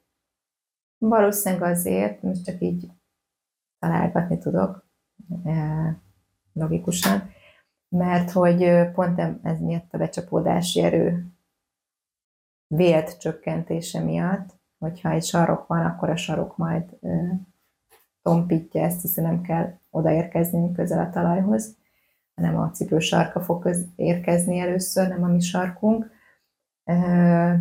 Most itt visszatérünk arra, hogy tényleg ez a, ugye a szivacs, az mennyire tompítja vagy sem. Ugye a tanulmányok szerint egyáltalán nem tompítja ezt a becsapódási erőt, sőt növeli. A sarok is működhet így, ezzel kapcsolatban még nem olvastam én információt, de, de szerintem ez is egy ilyen, egyrészt ugye férfiaknak nem szokták javasolni a két-három centis sarok, sarkú cipőt, csak nőknek, érdekes módon. Tehát, hogy nem, nem tartom relevánsnak ezt a tanácsot egyáltalán,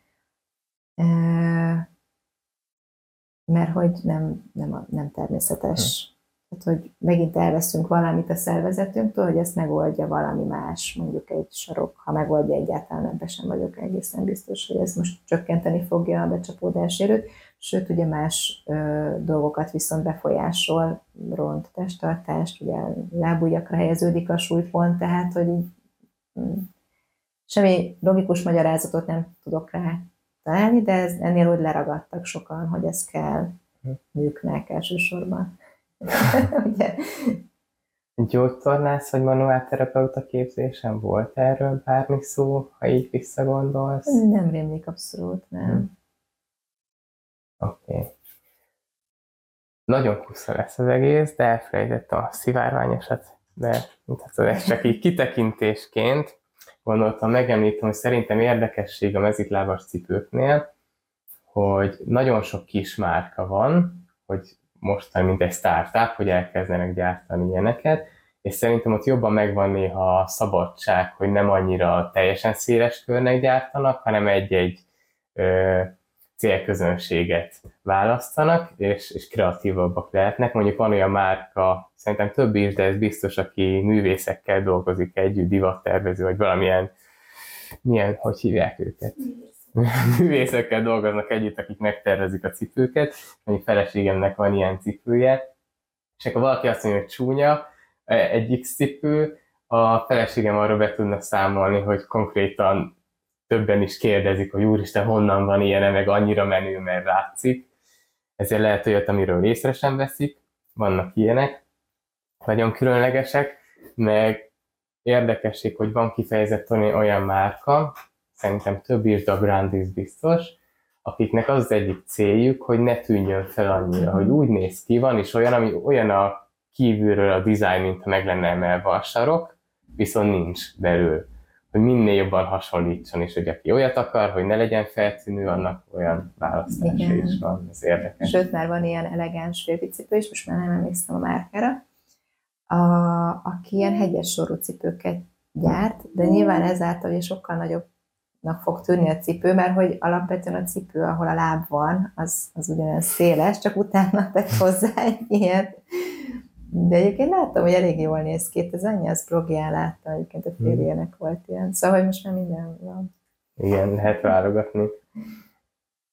Vannak egészségügyi kérdéseink. Ezt azért felolvasom, egy mondatba visszamenőleg lehet rá reagálni, hogy beton és más mesterséges talajon nem árt-e a becsapódás, ha nincs úgy kipánázva a cipő.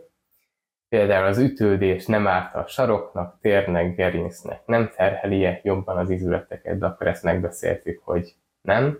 Igen. Sőt, még jobban. Igen. Igen, még akkor annyit hozzátennék itt, hogy ugye a többi izületre is kitértek kérdező, hogy ugye a lábunknak ez a úgynevezett supináló, pronáló mozgás, amikor a hosszanti, belső hosszanti to- boltozat ö, picit lesüllyed, megnyúlik, illetve megemelkedik, tehát ez a, ez a két mozgás, itt próbálom kezemmel ö, mutatni, hogy ö, érthetőbb legyen.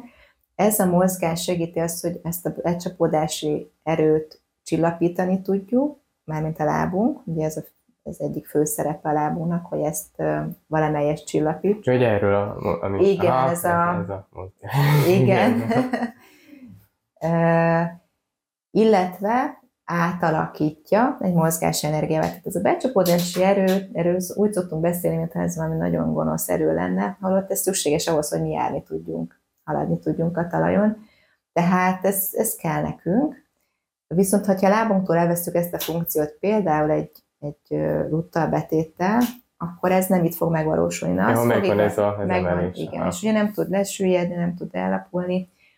Na, ez fog igazán ártani egyébként a tértünknek és a többi izületnek. Nyilván ez a becsapódás erő nem csak itt érvényesül a lábnál, hanem a többi izületbe is, de ugye egyre kevésbé. Tehát itt van ez a, a nem a lábunk, kezünknél, hanem a lábunknál ez a fő funkció, ahol, ahol a legnagyobb csillapítás történik meg, és akkor az ugye nagyon sok helyre hat még. Ha itt nem történik meg, akkor akár a nyakunkat is túlterhelhetjük ezzel az erővel, ugye nem érezzük napi szinten, de hogy is szépen lassan lehet belőle probléma. Nyilván ez sokkal komplexebb kérdés, de, de hogy ezzel csak jót teszünk, hogy engedjük, hogy ott megvalósuljon, ahol kell ez a mozgás. Ehhez kapcsolódó félelem, hogyha nincs meg az a tartás a cipőnél, hanem tud úgy szétterülni, akkor úristen, az én lábam szét fog terülni, és a lábujjak, és szélesebb lesz a lábam, és tönkreteszem a lábam. Igen. Uh, igen, sokaknak félelmük az, hogy szélesedik a láb, ami a normális állapota a lábunknak, hogy egy picit távolodnak a lábujjak. Tehát ugye nem ez volt, tehát az a szép, a keskeny női láb, ugye férfiaknál az jobban elnézhető, hogy a szélesebb a lába, de hogy ez nem a ma már normális, de hogy normálisan nem ez volt a eredeti, meg nem ez a nem az igazi, igazán funkcionális az, hogyha így állnak a lábujjak. Alkatilag vannak különbségek nyilván, de de az, hogy járás közben egy kicsit terül a láb, az, az ugye egy fontos funkció a lábunknak. Ugye az egyes, tehát a látámasztási felületünket megnöveljük általa, bizonyos ö, izom szinergizmusok indulnak el, amik aktivizálnak bizonyos izomcsoportokat, hogy minél optimálisabban tudjunk járni. Ehhez ugye a korfunkció, stb.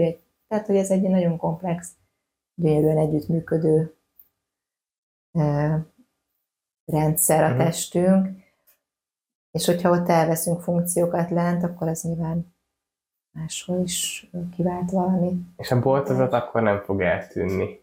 És Hát nem, sőt, ez egy nagyon fontos, ez a pronáló mozgás, amikor ugye lapul az a boltozat, most így leegyszerűsítve, hogy ez mind háromdimenziós mozgás, nagyon sok izületben jön létre, de hogy ez, ez egy, ugye mindig nézik az orvosok és meg mindenki azt, hogy mekkora az a, az a boltozat magassága.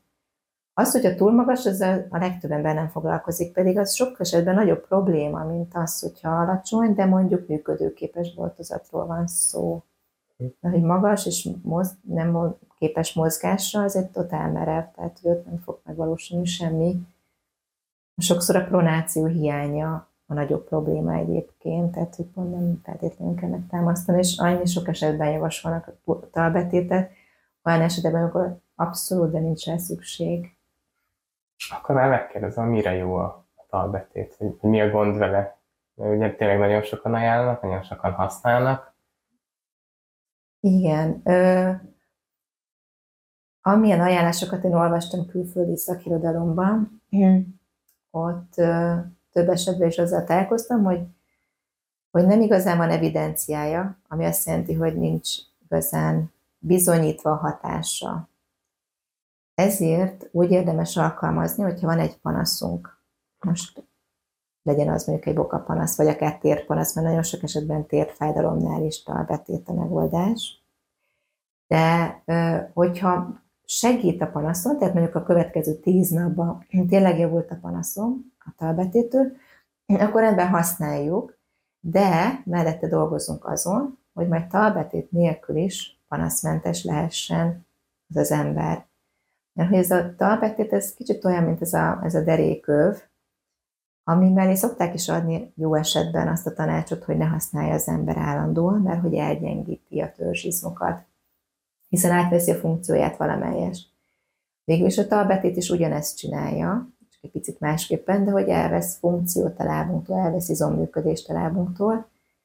Tehát, hogyha használjuk, akkor nyilván gyengülni fog bizonyos mozgás, bizonyos izmai a lábunknak, tehát én mindig azt mondom, hogy átmenetbe gondolkozunk, hogy akkor használjuk mondjuk egy hónapig, ha tényleg olyan fájdalom volt, és azon segített. Viszont ha nem segített, akkor ne használjuk, mert csak áthatom magunknak. Akkor mint egy tüneti kezelés, akkor, hogy lehet, hogy rövid távon segít, de meg kell oldani a, az okot, és nem azt fogja megoldani igen. az okot. Igen, általában igen. Nem okoz egy talpi bőnye gyulladást a cipő, akkor arról beszélt.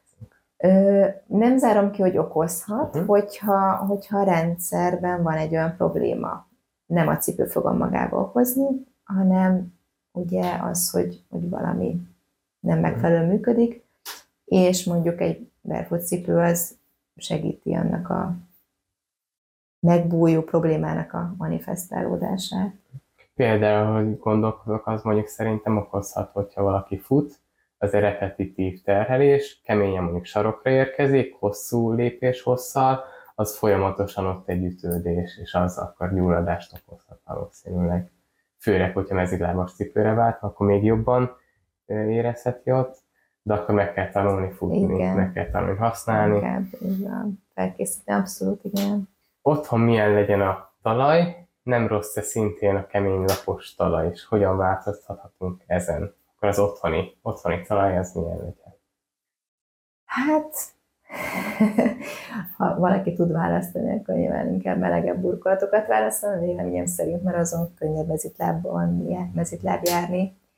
E, én azt szoktam javasolni, hogy otthon, a, aki csak teheti mezitláb legyen, ott azért nem megy olyan hosszú távokat, általában nem siet annyira az ember, tehát a becsapódás az szerintem minimálisabb a kintihez képest tehát ott aztán pláne nem látom értelmét annak, hogy most feltétlenül, hogyha nem fázik a lábunk, vagy nincs panaszunk, hogy cipőbe legyünk, vagy papucsban. Ha van valami probléma, vagy tényleg, hogyha hideg van, akkor vannak már nagyon jó kis megoldások, ilyen vérfút lábbelik, akár, mint amit mutattam az gyerekeknek való, olyat felnőttbe is gyártanak már, Még melegebbet, mert ugye ez nem annyira... Aha, például ez, ez is, is akkor? Igen, ez ilyen beltérinek, így van, mert ugye vékony, tehát hogy ez azért szerintem utcán elkopna, ez abszolút egy beltéri. Ilyet a Tiki egyébként felnőtteknek is készít már, de az is igen, az is semmit. Ez kint is, kint, meg igen. bármilyen, ezt a feleségemnek szokták mondani, hogy azt hiszik, hogy zokniba van. Igen. Miközben ennek is van egy gumis, több millis talpa, és, és imádja használni, és kényelmes, és széles a lábú rész, és ezt nem is kell tagadni, amennyire hajtogatható. Konkrétan a dobozba úgy jött, hanem egy ekkora cipős doboz, hanem egy ilyen kis kockába jött. Igen, még szállítani és még jó ezeket. Igen, szóval, hogy inkább ilyen verziót javaslok gyerekeknek is, felnőtteknek is, hogyha valami, valami kell vagy ha meg papucs, akkor meg olyan papucs, ami ugye teljesen lapos. Hát a papucs, ez, abban másképp jár azért az ember. Hm. A papucs jó rögzíthető legyen, ne legyenek benne ilyen, ugye vannak azok a papucsok, nem mondok el, de ami ugye boltozat, támasztás, haránboltozott támasztás, stb. Nem gondolom, hogy feltétlenül szükség van rajta, de a haránboltozat süllyedését sem egy ilyen alátámasztás fogja megoldani. És hogyha a papucsnál az mondjuk gond, hogy nem illeszkedik a talphoz, hanem hogy megy a talpot, ott marad a papucs, vagy ilyen flip-flop, vagy ilyesmi a tartásnál. Hát van. én azt gondolom, hogy mondjuk otthon nem okozom nagy problémát, mert tényleg nem hosszú távon megyünk ö, benne. Jó, hogyha nem csak abban vagyunk otthon. Tehát akkor legyen mezitlábos időszak is, vagy, vagy másfajta lábbeli, akár egy ilyen ötlábújas is tök jó lehet otthonra, az ilyen vékonyabb mhm. verzió, uh-huh. ami azért védi a hidegtől a lábat, meg esetleg mondjuk nem csúszik annyit, bármilyen mezitláb nem annyira csúszik, meg max a vizes felületek, tehát, hogy inkább ilyen megoldás, hogy valaki nyitott erre, akkor, akkor ilyen... Otthon hasznos a talajt feldobni valami érdekességgel erről az anyánál, olvastam, Aha. megnéztem, erről mit gondol? Szerintem ez nagyon jó ötlet. Én nagyon régóta alkalmazom ezt. Mm, a legegyszerűbb módja ennek, hogy ilyen nagyobb kavicsokat beszerez az ember, vagy különböző méretűeket, tehát hogy legyen kihívásos benne, meg, meg ilyen finom. Tehát, hogy egy ilyen talajtextúrának szoktam ezt nevezni, amikor nem csak sima felület van, ugye nagyon jó a lábunknak az, hogyha tud mozogni, Ugye 33 izület van egy lábunkban, az rengeteg. Tehát ezeknek kell a mozgás, mindenféle izületi konfiguráció ahhoz, hogy egyrészt információt kapjon, másrészt, hogy ott mobil legyen az a terület, meg a kötőszövetek is elég rugalmasak. Tehát jó, hogyha otthon sem mindig csak lapos felület van, hanem néha átmegyünk kavicsokon. Vannak már ilyen direkt erre a célra kitalált, gyártott ilyen kirakó, meg ilyen szőnyegek, amin vannak mindenféle alapzatok, hmm. formák. Gyerekeknek is nagyon jó, nekünk is van otthon ilyen, meg kavicson is szoktunk járkálni. Úgyhogy ez, ez nagyon, ezt, ezt én mindenkinek szoktam javasolni. Hm. Erre két dolog itt eszembe az egyik, hogy kirándulásnál meglepően jó érzés szerintem ez itt lábas cipőben, hogy érezzük a talajt, érezzük igen. az ágakat, a kavicsokat, mindent, hogy egyben egy talpmasszázs is egy ilyen kirándulás, meg jobban kapcsolódunk is a Igen. természettel, a se egy utolsó dolog. Meg magamon is észre szoktam venni a városból, kifejezetten keresem az olyan részeket, ahol érzem, és hú, de jó esik, és akkor a tákonykodom a, a lábamat, miközben egy vastag talpal ebből nulla az érzet, és semmit nem érez az ember. Igen, pont a múltkor jártam így, hogy futás közben eh, terítve vagy gesztenyével a nem a mikrofonok.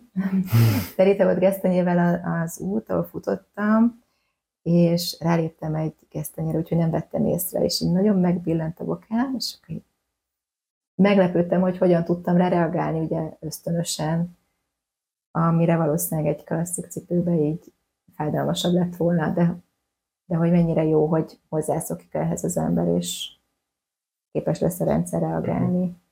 Most pont az jutott eszembe, hogy van vendég, akivel beszélgettünk a terepfutásról, hogy ott szerintem még fontosabb a speciális futócipő, hogy tartsa a lábat, viszont akkor ott lehet, hogy még hasznosabb ebből a szempontból is a mezitlábas cipő, hogy az ember érezze, hogy mi történik, és tudjon rá reagálni. Abszolút így gondolom, igen. Meg megerősítse a lábat, igen. hogyha történik is egy olyan rossz lépés, hogy megcsúszik az ember, vagy bármi, akkor inkább egy erősebb izomzat és és szalag legyen ott, ami meg tudja oldani a problémát.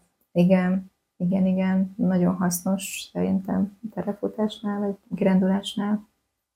Előfordul olyan, hogy valakinek ha lapos cipőre vált, vagy mezitláb akkor fáj mondjuk a dereka, sarka, vádlia, bármilyen. Olyankor mi van ez, mitől lehet? hogyha mondjuk valakinek szerintem a derekat szokták a legtöbben mondani, de más is fáj, de mm. főleg a derék talán az, hogyha valakinek fáj a dereka. Lehet több mindentől, ugye érdemes megnézni a csípő mobilitását és a farizom működését. A labolajárásban ugye a farizom nagy szerepet játszik, meg sok más izom. A vádlival is érdemes foglalkozni. Ugye csípő, izületi mozgások stabilitás, mobilitás nagyon összefügg a láb bal mozgásaival, és azzal, hogy hogyan vagyunk képesek stabilizálni. A stabilitás, ez, az én oldalsó stabilitás, az inkább csípőnél dől el. Hát ezzel a két területtel érdemes nagyon foglalkozni, a derékpanaszunk van, valószínűleg nem derékkal van ott gond. Én azt tapasztalom a legtöbb esetben, hanem inkább csípő, körülizmok. Hm. De akkor, ha jól értem, hogyha van valakinek ilyen gondja, akkor nem azt jelenti, hogy a lapos cipő a gond, vagy a mezit láb a gond, Mm, hanem van más gond, amit meg kell oldani. Általában így van, igen, igen. Ha van mozgásszervi gond, például sért, gerinc, gerincfertülés, tér vagy csípőízületi kopás, egyéb fájdalmak, akkor szabad-e perkutcipőt, mezitlábas cipőt hordani? Természetesen igen. Foglalkozni kell a problémákkal párhuzamosan vele, Mm, és egy ilyen lassabb váltást javaslok mindig a panasz esetén. Mi az a bütyök, mitől van, és mire a megoldás? A bűtyök a nagy lábújnak a, az elváltozás, amikor a kettes, a második lábúj felé elkezd elindulni. Ezt nevezzük bütyöknek. Mm, Mitől van? Hát több oka lehet. Például, hogyha sarokemelt cipőbe járunk, a súlypontunk előre helyeződik, tehát a, a lábunk előső része, a lábújak főként nagyobb terhelést kapnak, ami ugye nem normális számukra, tehát ott megnövekszik a terhelés, illetve ugye a klasszikus cipők általában szűkebb orrúak, még hogyha nem is ennyire hegyes, mint amit mutatok, de általában szűkül belül is az orrész, tehát a nagy lábúj vonalába, Elég szerintem mutassunk minél. és nem pedig, nem pedig egyenes Oldalra a belső A oldal. bakancsot mondjuk. Szerintem minél szemléletesebb, annál jobb. Igen. Itt, itt is Itt mutathatom. ugye szűkül, itt pedig a belső, Mm. belső talpszél vonalába ö, van. Meg a legdurvább különbség szerintem az öt lábú esetod az bármelyiket. Igen, ez nagyon jó. Ez mondjuk a másik öt lábújas. Én ilyen cipőbe szoktam dolgozni, de fázósabb lábú vagyok, és ez bérelt is egy kicsit meg vastagabb a talpa. De itt látható nagyon erősen szerintem a lábúj rész, hogy amíg ennél a nagy lábúja, hogy így menne tovább, de így egyre jobban befele nyomódik, itt tud egyenesen menni. Be is rajzolhatom, hogyha lesz kedve a vágásnál, majd meglátjuk. Szóval a bütyök így alakul ki. Ö, általában ezek a elősegítő tényezők, illetve hát az is számít, hogy alkatilag mennyire gazdag kötőszövető az ember, akkor az ugye hajlamosító tényező, ugye ezt szokták genetikának hívni, hogy a nagymamámnak is ilyen volt a lába, akkor nekem is olyan lesz, de hogy ezeket a alkatilag, ö, most jobb szót nem találtam rá, de nem ez a legjobb szó, tehát az alkati genetikai örök, örökölt gyengeségeinket mindig az életmódunk hozza elő. Tehát, hogyha én nem adok rá esélyt, hogy ez kijöjjön, akkor nyilván sokkal kisebb eséllyel fog az a bütyök megvalósulni, mint hogyha tényleg mondjuk ö, magas sarkú, szűkorú cipőben járok, akkor valószínűsítetőbb, hogy tényleg lesz egy bütyköm. Tehát így, így játszik szerepet a genetika. A genetikánál nekem még mindig eszembe jut, hogy oké, okay, lehet, hogy az anyukádnak meg a nagymamádnak is ilyen volt, de nézzük meg, hogy ők milyen cipőket hordtak, mert régen talán még durvábban cipő volt, hogy Igen. a, a Igen. dress code mondjuk, hogy nem is mehetett munkába egy nő, hogyha nem magas sarkúba volt és körömcipőbe, mert az ott az elvárás Igen. konkrétan, hogy nézzen ki. Meg merev talpúak, igen, meg hát nem is volt olyan választási lehetőségük valószínűleg. Hát, igen. Milyen megoldása bütyökre? Ö, Hát egyrészt az, hogy megszüntessük a kiváltókokat, tehát, hogy akkor a lábbelit mindenképpen érdemes lecserélni, és hát dolgozni azon aktívan, passzívan, úgy értem, hogy aktív gyakorlatokkal, hogy ott az izomerőt is, izomműködést is helyreállítjuk, illetve itt nagyon szokott segíteni ezek a lábúj távolító, lábúj elválasztó eszközök. Mindig olyat szoktam javasolni, ami mindegyik lábújat távolítja. Nyilván ez a klasszik, amikor csak a nagy lábújat próbáljuk visszahúzni a helyére, de ez mindig egy ilyen rendszer szintű probléma, nem csak a nagy lábúj, hanem akkor más is érintett általában, ugye a, a harántboltozat is ö, ö, laposabb, lesüllyedt, mm, tehát általában komplex a probléma, tehát inkább így komplexen is kell Mm. változtatnunk rajta, vagy szemlélnünk és megcéloznunk ezt a problémát. És ebben akkor egy ötlábújas cipő is. Az is nagyon jó lehet, igen. Főleg, hogyha valaki megteheti, mondjuk abban legyen egész nap, vagy a nap a nagy részében, akár a munkahelyén, mert akkor ugye folyamatosan megvan egy ilyen lábú távolítás, igen. Ja, és ebben csak van, mert nem tudom mennyire hallatszik, de ne vágásnál derüljön ki, hogy és még itt megemlíteném az zoknikat, vagy harisnyákat, ugye, amiket uh-huh. is hordanak, hogy az is össze tudja húzni a lábújakat, főleg, hogyha szűk. Azt szokta javasolni, hogyha valaki nem akar ilyen öt lábújas zoknit venni, ami alapvetően nem távolítja a lábújakat, de mégis azáltal, hogy van valami a lábújak között, mégis távolodni fognak. Vagy hogyha nem akar ilyet venni, mert mondjuk nehezen beszerezhető, vagy nem tetszik neki, vagy bármi más az oka, akkor érdemes egy ilyen nagyobb számú, vagy ilyen lazább szoknit venni, amit nem húzza össze a lábújakat, hanem van benne tér, hogy terüljön. Hm. Ez is amúgy nagyon érdekes, hogy icipicit húzza össze, mert csak egy szövet, viszont az se egy óráig hordjuk, hanem évtizedekig napi sok órán át, és az Igen. szépen lassan sajnos nem tesz jót. Mi ez a kalapácsúj? Kalapácsúj az, amikor így, hát nem tudom, de szóval, hogy így, meg, így, nem így. meggörbülnek az ujjak, tehát, hogy egy, és, és rögzülnek abba a helyzetbe, hogy a mobilitását elveszti.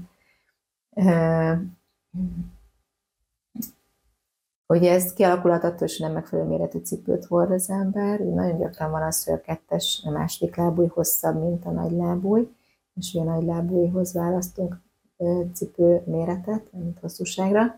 Ott az, ha van ilyen, hogy a többi lábúj hosszabb, vagy csak a kettes, akkor mindig azt kell figyelembe venni, hogy az elférjen benne. Tehát ott egy kicsit másképp kell mérni a, a talphossz méretet, akkor a, a leghosszabb lábújhoz mérjük mindig a talphosszunkat a nagy lábújhoz. Ez is kiváltó tényező lehet. Én azt tapasztalom, hogy, hogy sokszor ilyen stabilitási probléma is van, és, és gyakran, ugye amikor stresszesek vagyunk, akkor valamit befeszítünk magunkon, és nagyon sokan befeszítgetik a lábujjakat. Egyébként én is sokáig ezt csináltam, és azt vettem észre, hogy volt, hogy járás közben, és az egyik lábamat, talán a jobban, lábujjaimat így feszítgettem, és akkor már bérfutcipőbe jártam, és ezeket akkor fontos tudatosítani, és én is észreveszem a praxisomban, hogy jönnek hozzám például kalapácsúja, általában más probléma is van, de hogy vagy ott egy egyensúly zavar van, tehát mondjuk ha egy lábon áll, akkor nem, nem jó az egyensúlya, és akkor mivel valamivel kompenzálni, akkor be akar kapaszkodni a talajba és, és ez járáskor ugye ugyanúgy megvalósul, és minden lépés során ezek így karmolnak, ezek a nagy lábújak, és tényleg a legtöbb esetben a kalapácsonál ezt látom, hogy komoly egyensúly probléma van. Nagyon sok esetben időseknél alakul ki kalapácsúj, de azért fiataloknál is elindulhat. Úgyhogy érdemes nem csak a lábújakkal foglalkozni, hanem ott akkor megvizsgálni azt az azt, hogy ott mit akarnak azok és új hajlító kompenzálni. Ez is az egyensúly mennyire számít, akkor itt is a cipőnek is van befolyása, hogy legyen területe a lábnak a szétterül, mert logikusan nagyobb területen van információ, akkor több az információ, ne nyomja össze a lábat, legyen vékonyabb a talp, hogy ugyanúgy több ingert kapjon a láb. És ugye alapvetően a, a a látámasztási felületünk az relatív kicsi a testünkhöz képest, a testmagasságunkhoz képest, tehát mindent meg, érdemes megtenni, amivel ezt segíteni tudjuk, tehát az egyensúlyunkat. Hm. Pici, de százalékban akkor nagyot tud rontani rajta az ember, hogyha nem így van, így vannak a lábújja. Aha, egyéb gyakori degenerációk, csontkönyvés, hallux, hallux rigidus miért alakul ki, korrigálható -e? akár mondjuk akkor csontkinövés? Hát csontkinövések, ugye ezek is általában terhelés, beliek valami esetleg nyomja, valaki erre hajlamosabb, valaki kevésbé. Um, igen, hogyha valami terhelés, vagy ezért nagyon egyéni tud lenni, és több esetben találkoztam már ilyenekkel, és a legtöbb esetben ott is valami egyensúly, stabilitási probléma volt azon a lábon, és akkor nyilván valami nyomja és valami extra terhelés ingerhat oda rá, és, és általában ezért alakul ki, és tényleg van, aki erre hajlamosabb, van, akinek ugyanez a terhelés semmit nem fog okozni. A hallux rigidus volt még. Ugye ez a merev nagy lábú. Ugye van ennek egy megelőző fázisa, vagy állapota, vagy nem is tudom, hogy nevezzem, ez a hallux limitusnak szoktuk én, amikor már csökken a nagy lábújnak a, a mozgástartománya, tehát ez a hajlító feszítő, itt mondjuk leginkább a feszítő számít, mert a hajlító az még nem is annyira befolyásolja az életünket, de azért az, hogy nincs meg ez a hátrafeszítés a nagylábújnál, az azért nagyon befolyásolja, mondjuk nem tud az ember lekukolni, rengeteg mozgás nem fog tudni végezni. Ezt egyébként gyakran a nem megfelelő lábbelihez kötik, hogy emiatt alakul ki, pont azért, mert hogy nem tud benne mozogni. Tehát a cipő gördül helyette, merev, nem jön létre az a mozgás, és akkor elkezd ott degenerálódni, tehát messzesedni, szűkül az izületérés, és ha már nincs meg a megfelelő izületérés, akkor ugye a mozgás csökkenni fog, közel kerülnek egymáshoz az ízvégek. Ez egy nehéz téma, mert ekkor már sokszor lehetetlenné teszi a, a mezitlábas cipő gazdájának, mert hogy fájdalmat okoz, eléggé tud fájni, és hát alapból elkerül az ember, hogy átgördítsen azon a lábújon. Ha még nem van nagyon nagy a mozgástartalmi beszűkülés, akkor egyébként érdemes rajta. Minden esetben érdemes vele foglalkozni, de ha érezzük, hogy, hogy csökken ez a mozgástartalmi, akkor kezdjünk el hmm. vele foglalkozni. Ehhez is kapcsolódóan jutott eszem, hogy olvastam arról, és ez nagyon érdekes szerintem, hogyha a nagy lábúj be, beje van nyomódva, akkor a talpi artériát is nyomhatja egy kicsit, és kevesebb vér áramlik az egész uh-huh. talpban, amivel mondjuk összekapcsolják a talpi bőnye gyulladást is, meg a talpi bőnyének az eredés ott a sarokcsandát elkezd degenerálódni konkrétan, hogy ami annyi miatt, hogy a nagy lábúj befele nyomódik, az egész talpnak a, a regenerálódása is csökken így, akár a, a körmök, minden, minden, ami a lábon van így rosszabb lesz csak attól. Ez nagyon jó, hogy felhoztad, mert hogy tényleg az, hogy, hogy ugye szűkítjük a teret a lábunkban, tehát hogy ugye testünkben is vannak terek, azáltal, hogy összenyomjuk a lábújakat, azzal, azáltal, hogy szűkül a tér, tehát nyomásra elkerülnek az erek, az idegek, minden, ami ott fut benne, romlik az érzékelés, a keringés, és hogy ez számtalan problémát is okozhat. És egyébként is ugye a legtávolabbi testrészünk, ráadásul még a gravitáció is ellenünk dolgozik, tehát nagyon fontos az, hogy legyen tér a lábunkban. Mi ez a lúttalp és bokasüllyedés? Igen, ezt úgy sokszor egy kategóriába említjük, nem egészen egy kategória, bár nagyon összefüggnek. Ugye a bokasülés az inkább a bokából induló probléma. Ez lehet egyébként tényleg ilyen gyerekkorban elkezdődő fejlődésileg úgy alakul. A lútapat inkább csak arra, bennünk ezek mindig ilyen több, tehát hogy több izületbe létrejű mozgások, úgyhogy nehéz így egyébként külön választani. Ugye a lúttap meg inkább azt, azt hívjuk lúttapnak, amikor a belső hosszanti boltozat magassága csökken. Nyilván, ha az csökken, akkor a bokára is hatással lesz ez a mozgás Inkább azt szokták mondani, hogy bokas süllyedés vonhatja maga után a lúttalpat, de azért van olyan, hogy nincs különösebb bokas süllyedés, lúttalp van, tehát hogy nem is nevezném lúttalpnak, nem annyira szeretem ezt a szót, vagy ezt a megnevezést, de hogy, hogy mondjuk alacsonyabb a boltozat, és arra már elmondják, hogy lúttalp. Én azt még nem nevezném lúttalpnak, hogyha funkcionális lesz, szoktuk tesztelni, akkor, akkor rendben van, akkor is érdemes azért persze foglalkozni vele, de hogy tehát az inkább a, a bokastőd az a bokából kiindul elváltozás, ami nyilván az egész lábra hatással lesz, a másik pedig inkább a, a boltozatból kiindul elváltozás, ami ugyanúgy hatással lesz a boka helyzetére is. Ezek miért alakulnak ki? Hogy? Ennek is számtalan oka lehet. Hm. ez, ez már egy kicsit komplexebb téma, mert hogy említettem, hogy a csípőizület, illetve a csípő körüli izmok állapota, csípőizület helyzete, működése, és nagyon hatással van a lábunkra. Van egy ilyen nagyon egyszerű teszt, mindig azt szokta megcsináltatni a páciensemmel, ha ilyen lukasődéssel úttalpa jönnek, és látom, hogy mondjuk így a farizmok valószínűleg nem annyira erősek és rugalmasak, csak annyit csinál az ember, hogy a, rágondol arra, hogy a combcsontját egy picikét kifelé rotálja, forgatja, akkor meg fog emelkedni a belső hosszanti boltozat. Ha viszont befelé forgatjuk, akkor le fog süllyedni. Tehát, hogy itt, itt több helyen érdemes megnézni, hogy mi van, hol kéne fejleszteni, beavatkozni, mert nem biztos, hogy ott a láb területén van a probléma. Lehet, hogy azzal hatalmas hatást érünk el, hogy a csípő körül izmokkal dolgozunk, és el lehet felejteni a lúttabetétet. Van olyan esetben, amikor tényleg ott, ott van a probléma, és ott, ott kell vele foglalkozni, de hogy, hogy ez már egy ilyen jóval komplexebb. Ebben akár luttatnál, a sérdésnél van-e szerepe a cipőnek, akár cipő, az jó-e, rossz-e, akár mezitlábas cipő, jó-e, rossz-e?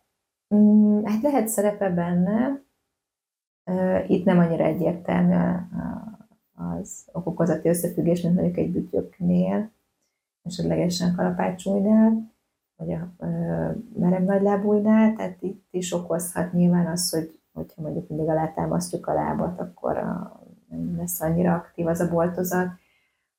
Hogyha rugalmatlanabb a talpa a cipőnknek, akkor nem tud annyit nem tud aktív lenni a, a láb hmm. kis Erre kiszemléltethetni, és a nagy bakancsodat, meg mondjuk a leguánót, vagy a nagy bakancs az egy bakancsot?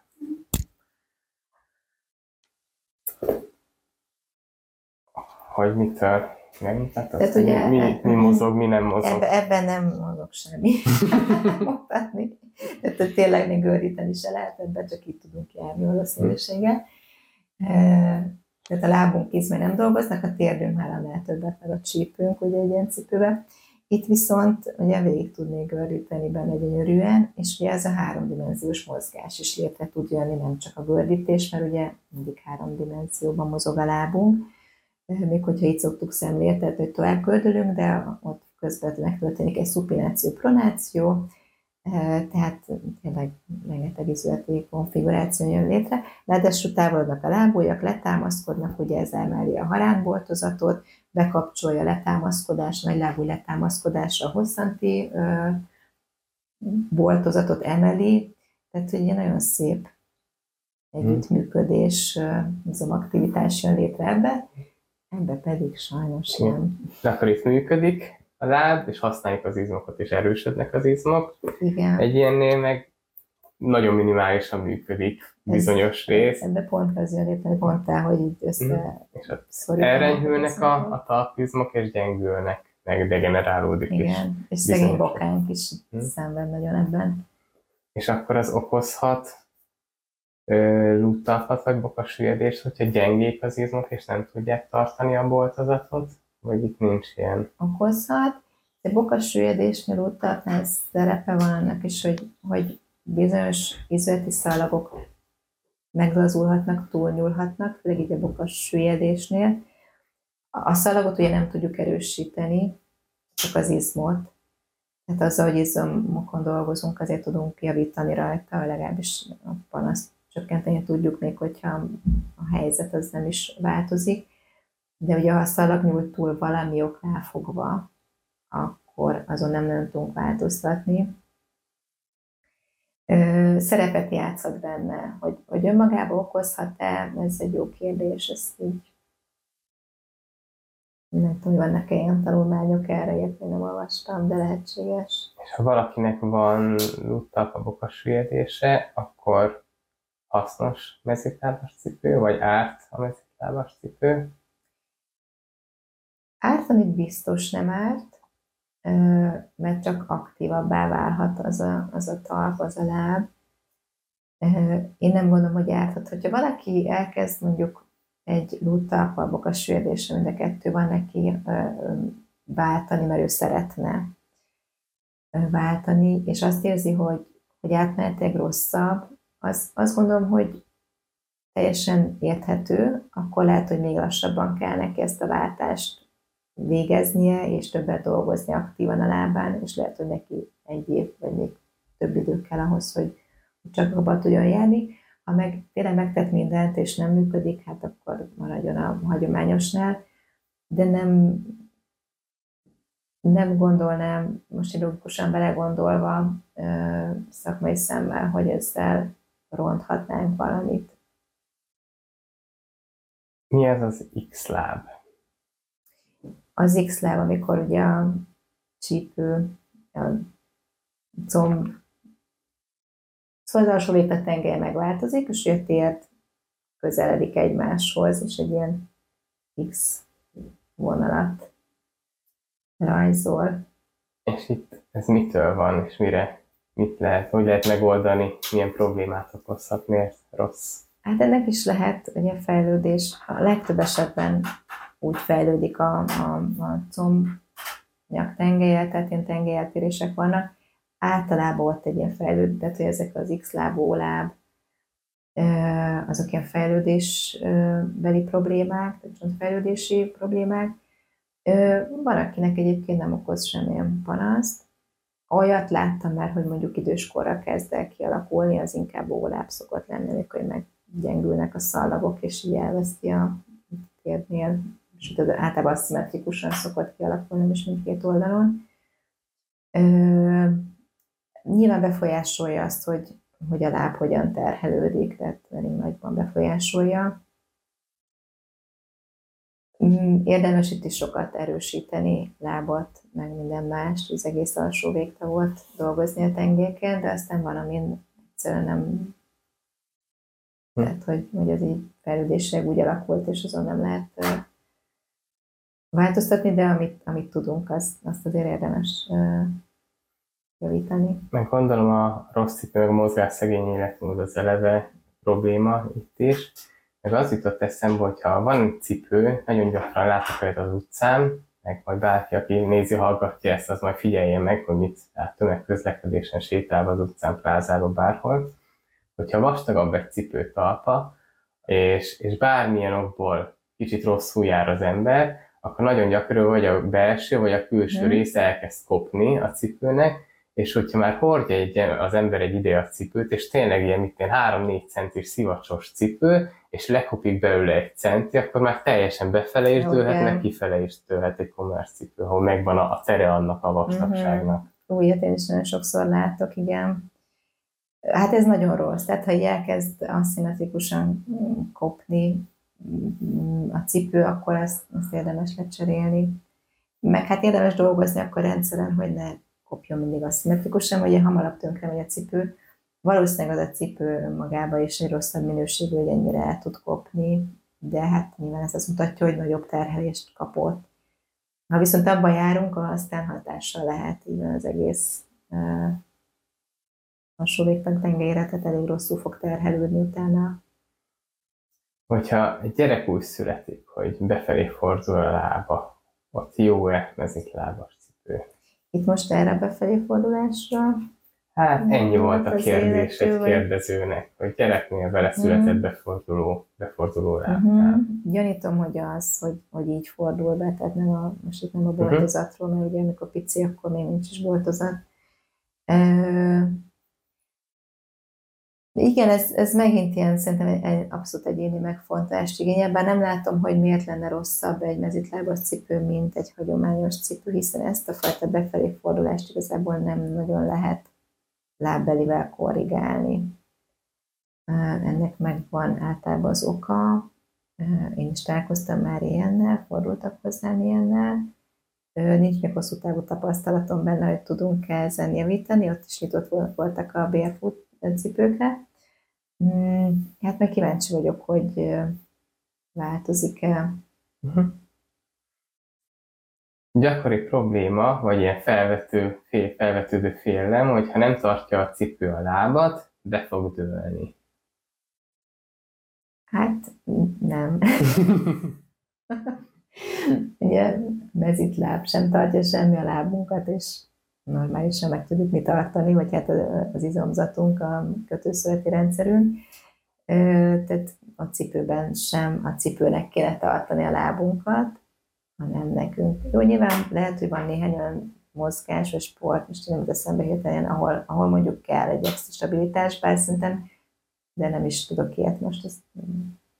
kosárban magasabb szárú, de lehet, hogy divat miatt. Az őszintén elnézést, azt nem tudom, hogy Igen, miért. én sem tudom, hogy miért. Szóval, hogy ne, nem tudom, Görkorcsolya, korcsolya. lehet. Igen, a korcsolyáknál azért elég ú, nagyon merev szokott lenni, igen. Viszont nem láttam még olyan korcsolyát, ahol nem, mondjuk ez a földcsatolhatós, ugye, az, az ott, ott azért van elég mobilitás. De mindegy, ezeken még nem gondolkoztam el, hogy, hogy ezeket meg lehetne változtatni, de, de alapvetően nem, már van, van hozzá izomzató, meg, meg tudjuk tartani, vagy meg tudjuk erősíteni arra. Nyilván Hmm. vannak olyan állapotok, amikor mondjuk nem, de hogy ez azért a ritkább. Talbetétről kérdeztek, azt említettük, vagy azzal szeretnéne bárni. Azt még megmutathatjuk, hogy milyen, van, van olyan talbetét, ami nem befolyásolja egyáltalán, mindegyiket adathatod, nem befolyásolja egyáltalán az anatómiát. Három talbetétet mutatok. Az egyik ez tök egyszerű, hogyha valaki kicsit vastagabb talpat szeretne, vagy fázósabb, vagy ilyesmi. Sőt, arra is jók ezek az egyszerűek, hogyha egy kisebb volumenű, mármint egy vékonyabb, laposabb lába van az embernek, és mondjuk egy ilyen mezitlábas cipő túl nagy tér van benne, mm. akkor egy kicsit be lehet ezzel szűkíteni teret. Van ilyen is, ezt szerintem még egyszer vissza fogunk térni, mert lesz a hideges kérdés, de ez is egy talbetét, ami nem emel sarkat, nem változtatja a boltozatot, semmi ilyesmi, csak egy gyapjú felső rész és egy ilyen fóliás alsó rész, ami ö, hőt visszasugároz, vagy tartja meleget. Meg vannak olyan talbetétek, ilyeneket is találtunk, aminek mondjuk van egy minimális, mondjuk egy pár millis emelése, ami akkor lehet szerintem hasznos, mert amiket olvastam azok szerint, hogyha valaki váltan a mezitlábas cipőre, de nem úgy vált, mondjuk magas sarkút volt valaki, és én is ajánlom, hogy ne hirtelen laposat, Mm. hanem fokozatosan, és ez a fokozatosságban segített mondjuk, hogy egy több lapos cipőt vesz valaki, de mondjuk olyan betétet rak bele, amiben még egy pici emelés van, és így szépen fokozatosan tud a nullára leérni, vannak ilyenek is.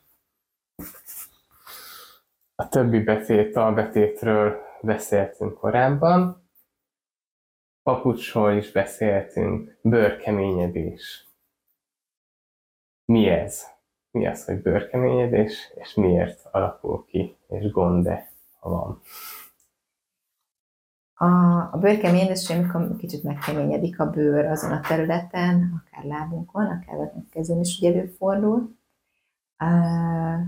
vagy bárhol máson előfordulhat, ahol nagyobb igénybevételnek van kitéve. Ez egy normális reakció a szervezetnek, ott egyébként a legaktívabb, a, tehát a legjobb a keringés, mert hogy ott folyamatosan új sejteket képez a rendszer, a szervezetünk, hogy ott, hogy ott erősítse ezt a területet, ami teljesen normális folyamat, például ha az ember mezitláb jár nyáron, akkor bőrkeményedések lesznek a talpán, és ezt feltétlenül kell leszedni, mert hogy folyamatosan újra fogja építeni a rendszer, és azáltal, hogy mondjuk leszedjük, érzékenyebbé tesszük ott a lábunkat, tehát valószínűleg kellemetlenebb lesz átmenetileg a mezitlábjárás. Ö, aztán vannak olyan bőrkeményedések, amik mondjuk nem a mezitlábjárástól alakulnak ki, hanem mondjuk a cipő nyomása által, illetve azáltal, hogy nem, ugye normális esetben van ez a három pontos támaszkodásunk, a nagy lábújbázisra, a kis lábújbázisra, a sarok csont közepe, és hogyha nincs meg ez, mert mondjuk lesüllyedt a harántboltozatunk, akkor lehetséges, hogy a kettes vagy a hármas lábújbázisánál nagyobb a terhelés, és ott alakul ki egy bőrkeményedés, vagy akár tyúkszem, attól, hogy ott megnövekszik az a terhelés. Itt hiába szedegetjük le azt a bőrkeményedést, és ez mindig újra fog oda képződni, mert hogy nem változtattunk azon, hogy hogyan terheljük a lábunkat. Van olyan, amikor oldalról nyomja meg ugye a cipő, mert hogy túl szűk, ö, akár a lábúj ö, oldalsó, nagy lábúj oldalsó részét olyan is, na is nagyon gyakran találkozom. Ez azért kevésbé szokott előfordulni egy mezitlábas cipőben, ott is előfordulhat, ezért nekem is néha van több bőrkeményedésem. Mm, De az mutat egy, megmutatja azt, hogy hol van egy, egy kontakt, akár a lábelivel, meg hogy hol terhelünk jobban. Itt még hasznos tudni, hogy a mezitlábas cipőknél is van különbség, hogy ahogy talban is van két-három milli vastag talp, van egy centi vastag talpú, szélességben is vannak márkák, amik szűket, szűkebbeket gyártnak, vannak átlagosabb, szélesebb, és van extra széles, olyanokat is egyre többet látok már. De akkor, ha jól értem, a talpon alapvetően az a három ponton, hogyha van bőrkeményedés, az tök természetes, Általában egyébként, hogyha megvan ez a három pontos támaszkodás, akkor nem is szokott jelentős mhm. bőrkeményedés lenni ezeken a pontokon. De akkor ugye kicsi van, az inkább esztétikai. Hmm, igen, általában esztétikai gondnak ne, ö, ö, tekintik az emberek, de hogy ez egy természetes. Hmm. Amikor az ember elkezd edzőterembe járni és húzózkodik sokat, akkor itt a tenyere is bőrkeményedéses hmm. lesz, ami teljesen érthető. Meg arról olvastam a tanulmányt, hogy elvileg ugyanannyira jól érzékelünk azon a részen, ahol bőrkeményedés van, hogy ott nem csak az van. érzet. Igen. Tök érdekes. Igen, igen. Ez is talán azt támasztja alá, hogy ez egy természetes dolog. Mert uh-huh. Szerintem megnéznénk egy törzset, akik mezitlábba élnek, valószínűleg nem pihepuha kis babatalpukkal, hanem van az keményedés. Túlsúly. Milyen hatása van a lábra, hogyha valaki túlsúlyos? Azért is gondoltam, hogy erről beszélni kell, mert szerintem egy kicsit tabu téma manapság a túlsúly, mert ugye el kell fogadni mindent, és, és ez is egy olyan talán, amire ezért kevesebbet beszélnek, és inkább esztétikai oldalról közelítik meg, miközben rettenetesen nagy egészségügyi ö, probléma is van ezzel. Lábnál milyen kapcsolat van a túlsúly és a láb között? Azt gondolom, hogy attól, hogy valaki mondjuk túlsúlyos, de a, az izomzata megfelelően kompenzálja ezt a túlsúlyt, tehát hogy képes ezzel is jól funkcionálni, akkor nem feltétlenül okoz problémát a, a lábnak, nem hat negatívan a lábra. Viszont, hogyha nincs meg hozzá a megfelelő izomzat, akkor ugye túl terhelő, tehát hiszen azért egy megnövekedett súlyt kell a térben mozgatni. Uh-huh. Ez a cipőválasztást mennyire befolyásolja, mondjuk érdemes vastagabb talpú cipőt venni, vagy bármi ilyesmi javaslat? Hmm. Hát ez is abszolút egyéni. Tehát, hogyha tényleg a, azt tapasztalja az ember, hogy, hogy túlsúlyos, de érzi, hogy, hogy jól működik, és, és dolgozik azon, hogy egyensúlyban legyen a, a, a rendszere, tehát a szervezete, akkor nem feltétlenül kell egyébként szerintem vastagabb talpú uh-huh. cipőt hordania, hogyha képessé teszi a szervezetet arra, hogy, hogy jól működjön akár egy ziklábas cipőben mennyiben befolyásolja a túlsúly a mozgást, akár sétánál, akár futásnál, bármilyen tevékenységnél. Itt mondjuk az is eszembe jut, hogy bizonyos túlsúly már befolyásolja az egész, dinami, egész mechanikánkat, hogyha mondjuk valakinek a combja annyira vastag, hogy már távolodik a két tér, mm. vagy a csíp egymástól, és, és így okozhat-e, nyilván befolyásolja a mozgást is, nem? Ö, igen, bizonyos értelemben befolyásolhatja. Bocsánat. Ö, láttam egyszer nagyon jó videót, és nagyon tetszett. Egy, egy nagy darab férfi, aki most nem tudom, milyen sportot űzött, birkó, vagy valami ilyesmit, tehát ilyen, ilyen kontakt sportot, és de hogy nagyon jó egyensúlyban volt az ő túlsúlya, az ő izomerejével. Tehát tulajdonképpen bármit megcsinált, az nem volt rosszabb hatással az ő testére, mint ha mondjuk, nem tudom, van nekünk meg, megcsinálná, tehát olyan mozgásokat végzett, de hogy egyensúlyban volt. Tehát szerintem itt ezen múlik tényleg, hogyha valamit már megváltoztat, akár az, hogy, hogy, hogy a tömege, akár a comb méretének, hát nyilván az a jó, hogyha akkor megpróbál, amennyit tud mm, csökkenteni a testsúlyán, Hát igen, akkor meg érdemes itt tesztelni, hogy mi az, amit ő, ő bír, csak itt egy kicsit nehezem, hogy megvesz szembe egy cipőt, aztán leteszteli, hogy ebben most tud-e majd járni, nem lesz rossz hatással a szervezetére. Mm, lehet, hogy ilyenkor egyébként érdemes egy picit vastagabb talpot, vagy olyan cipőt választani, ami mm, jobban csillapítja, de, de mindenképpen másik oldalon is érdemes dolgozni. Nem fogok-e fázni, esetleg akár felfázni is a vékony talp miatt? Hát ugye mutattad is előtt a, a talbetétet, amilyen vannak ilyen nagyon-nagyon jó termótalbetétek, több márka is készít ilyet, vékonyak, van, azt hiszem, hát az is elég vékony volt, az is 3-4 mm nem, lehetett. Még egyszer nem mutatom De ezek, ezek nagyon jók. Meg hát az zoknikat is lehet, igen, ez egy ilyen 4 mm, ha van. Sőt, még annyi. Igen. Mondom, össze is nyomódik a talpa. Mm, össze, Szivacs, igen, gyapjú igen. és... Igen, én is ilyeneket szoktam gyerekcipőbe is betenni, ilyen gyapjú talbetétet. Ez a... Na, és van, amelyik cipőt úgy adják már téli, mert ugye vannak mm. téli cipők is, ahogy van nyári, mindenféle túra, futós, akár amit el tud képzelni az ember, és van téli bakancs is, ami vannak ilyen betétek. Igen, nagyon, nagyon jók vannak már, nagyon sokféle kis vékonyak, úgyhogy nem...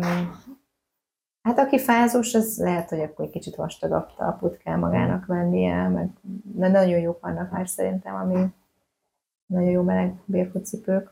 Meg itt lehet, hogy nem is tudom, hogy a videóban említett, beszéltünk róla, hogy azon kívül mindegy, max megismétlem magam, meg téged, hogy az is sokat számít, hogyha jobban mozog a talp, szét vannak terülve a lábujjak, és, és jobban mozog, használjuk az izmokat, akkor a vérkeringés is nő. Főleg, Igen. hogyha nagy lábujjat nem nyomjuk beljebb, hogy akár 20%-kal csökkentjük a talpi artériában a véráramlást, nem tényleg jó a véráramlás, mozgatjuk a lábat, akkor nő a, a vérkeringés, és így kevésbé lesz probléma a, a hideg is. Így van, igen. Ez nagyon, nekem például nagyon sokat javult a, a keringésem, a, mióta ilyet lábelit hordok. Utolsó pár kérdés, hogy csúnyák-e a mezitlábas cipők? Például a bohóc orr miatt ezt szokták mondani, vagy is van olyan? Igen, tényleg vannak extrém szélesek, amik viccesen nézhetnek ki. Hát, hogyha nagyon széles a lábunk, akkor, akkor olyat kell venni nyilván, de szerintem a legtöbb cipő már nem néz ki viccesen. Szokatlanul talán igen, de hogy azt, hogy megszokja az ember. Hát szerintem az egészség az előbbre való, mint a szépség, bár nem mindenki így vélekedik erről. Van elegáns, ez is talán ehhez tartozik, hogy tényleg annyiféle gyártó és modell és, és széria van, hogy bárki választhat elegánsabbat, szebbet, színeset, feketét, bőrt, vászont, mindenfélét. Egy elegáns nőnek azért csak kell magas sarkú, nem? Volt ilyen kérdés is.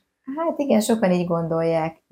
Ennek ellenére azt gondolom, hogy ha valaki tényleg úgy érzi magát elegánsnak, vagy nem tudom, a környezet elvárja, bár mondjuk ne a környezetének, a környezetünknek akarjuk megfelelni, de hogyha úgy érzi magát igazán elegánsnak, meg mondjuk van olyan ö, munkakör, ahol muszáj ugye fölvenni, de hogyha a szabad idejében viszont ö, ilyen barefoot cipőt hord, meg dolgozik azon, hogy ne ártson az az idő, amit a magas sarkú cipőben tölt, akkor szerintem meg tudja őrizni a lábegészségét, vagy hogyha már van probléma, akkor is tud rajta javítani, mert van, aki nem tud mit tenni, abba kell dolgoznia.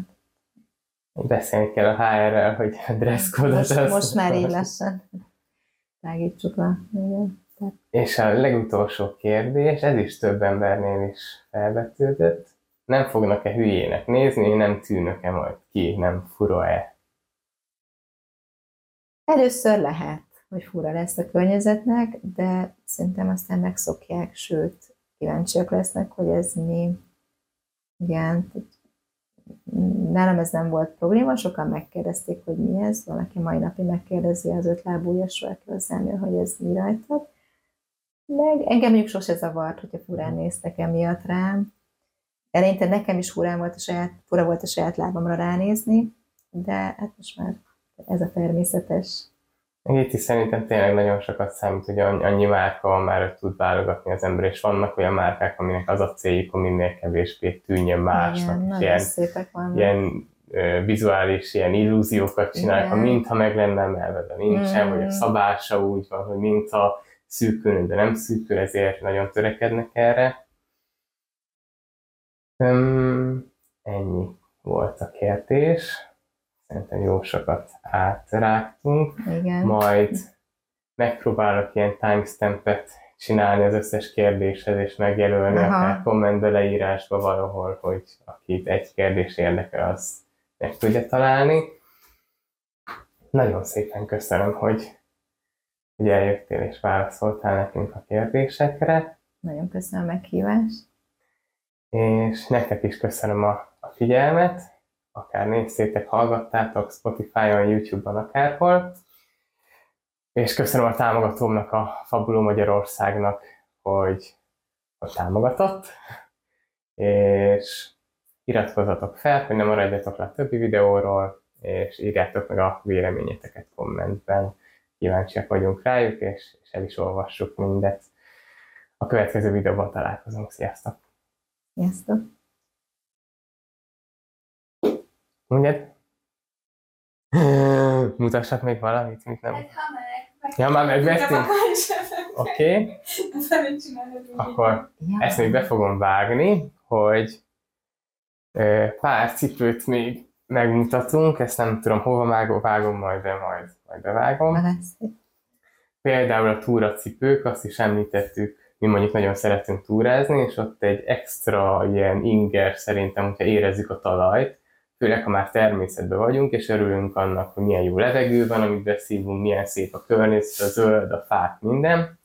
A hangok, hogy végre nem az autókat, meg, meg a, a repülőt, az ilyesmiket, rengeteg embert halljuk, dudálást, hanem madácsiripelés, meg ilyenek, és egy plusz inger tud lenni a talaj, ami egy átlagos túracipőben nem lesz meg ez az inger, mert olyan vastag, olyan merev az egész talp, még a sarok is meg van emelve, még szűk is az orr, ezt már le is taglaljuk, de hogy vastag a talp, és nem érezzük, hogy mi van a lábunk alatt. Ellenben vannak olyan ö, túracipők is, túrázásra is lehet használni, hogy direkt általában a túracipőknek olyan a, az alja és olyan a kiképzés, hogy tapadjon jobban. Teljesen lapos, és vékony, rugalmas, és érezzük, hogy mi van a lábunk alatt, akár gaj, vagy kő, vagy bármi, és logikusan megvéd, hogy nem fog fájni, viszont érezzük, hogy valami van a lábunk alatt, és ekkora különbség van egy sima túracipő, meg egy mezitlábas őszi cipő, túracipő között. És milyen cipőt nem mutattunk még? Ez volt csak, ami nem A túracipő. Oké, okay, ezt akkor bevágom. Ennyi cipő volt, nem? Hát, ez, ezek voltak a... Szuper. Köszönjük szépen, hogy Reméljük, hogy sok emberhez eljut. Szerintem nagyon sokan, nagyon sokan érdeklődtek, és kérték is sokan, hogy majd a kész a videó, akkor osszam meg az ilyen mezitlábos csoportokba.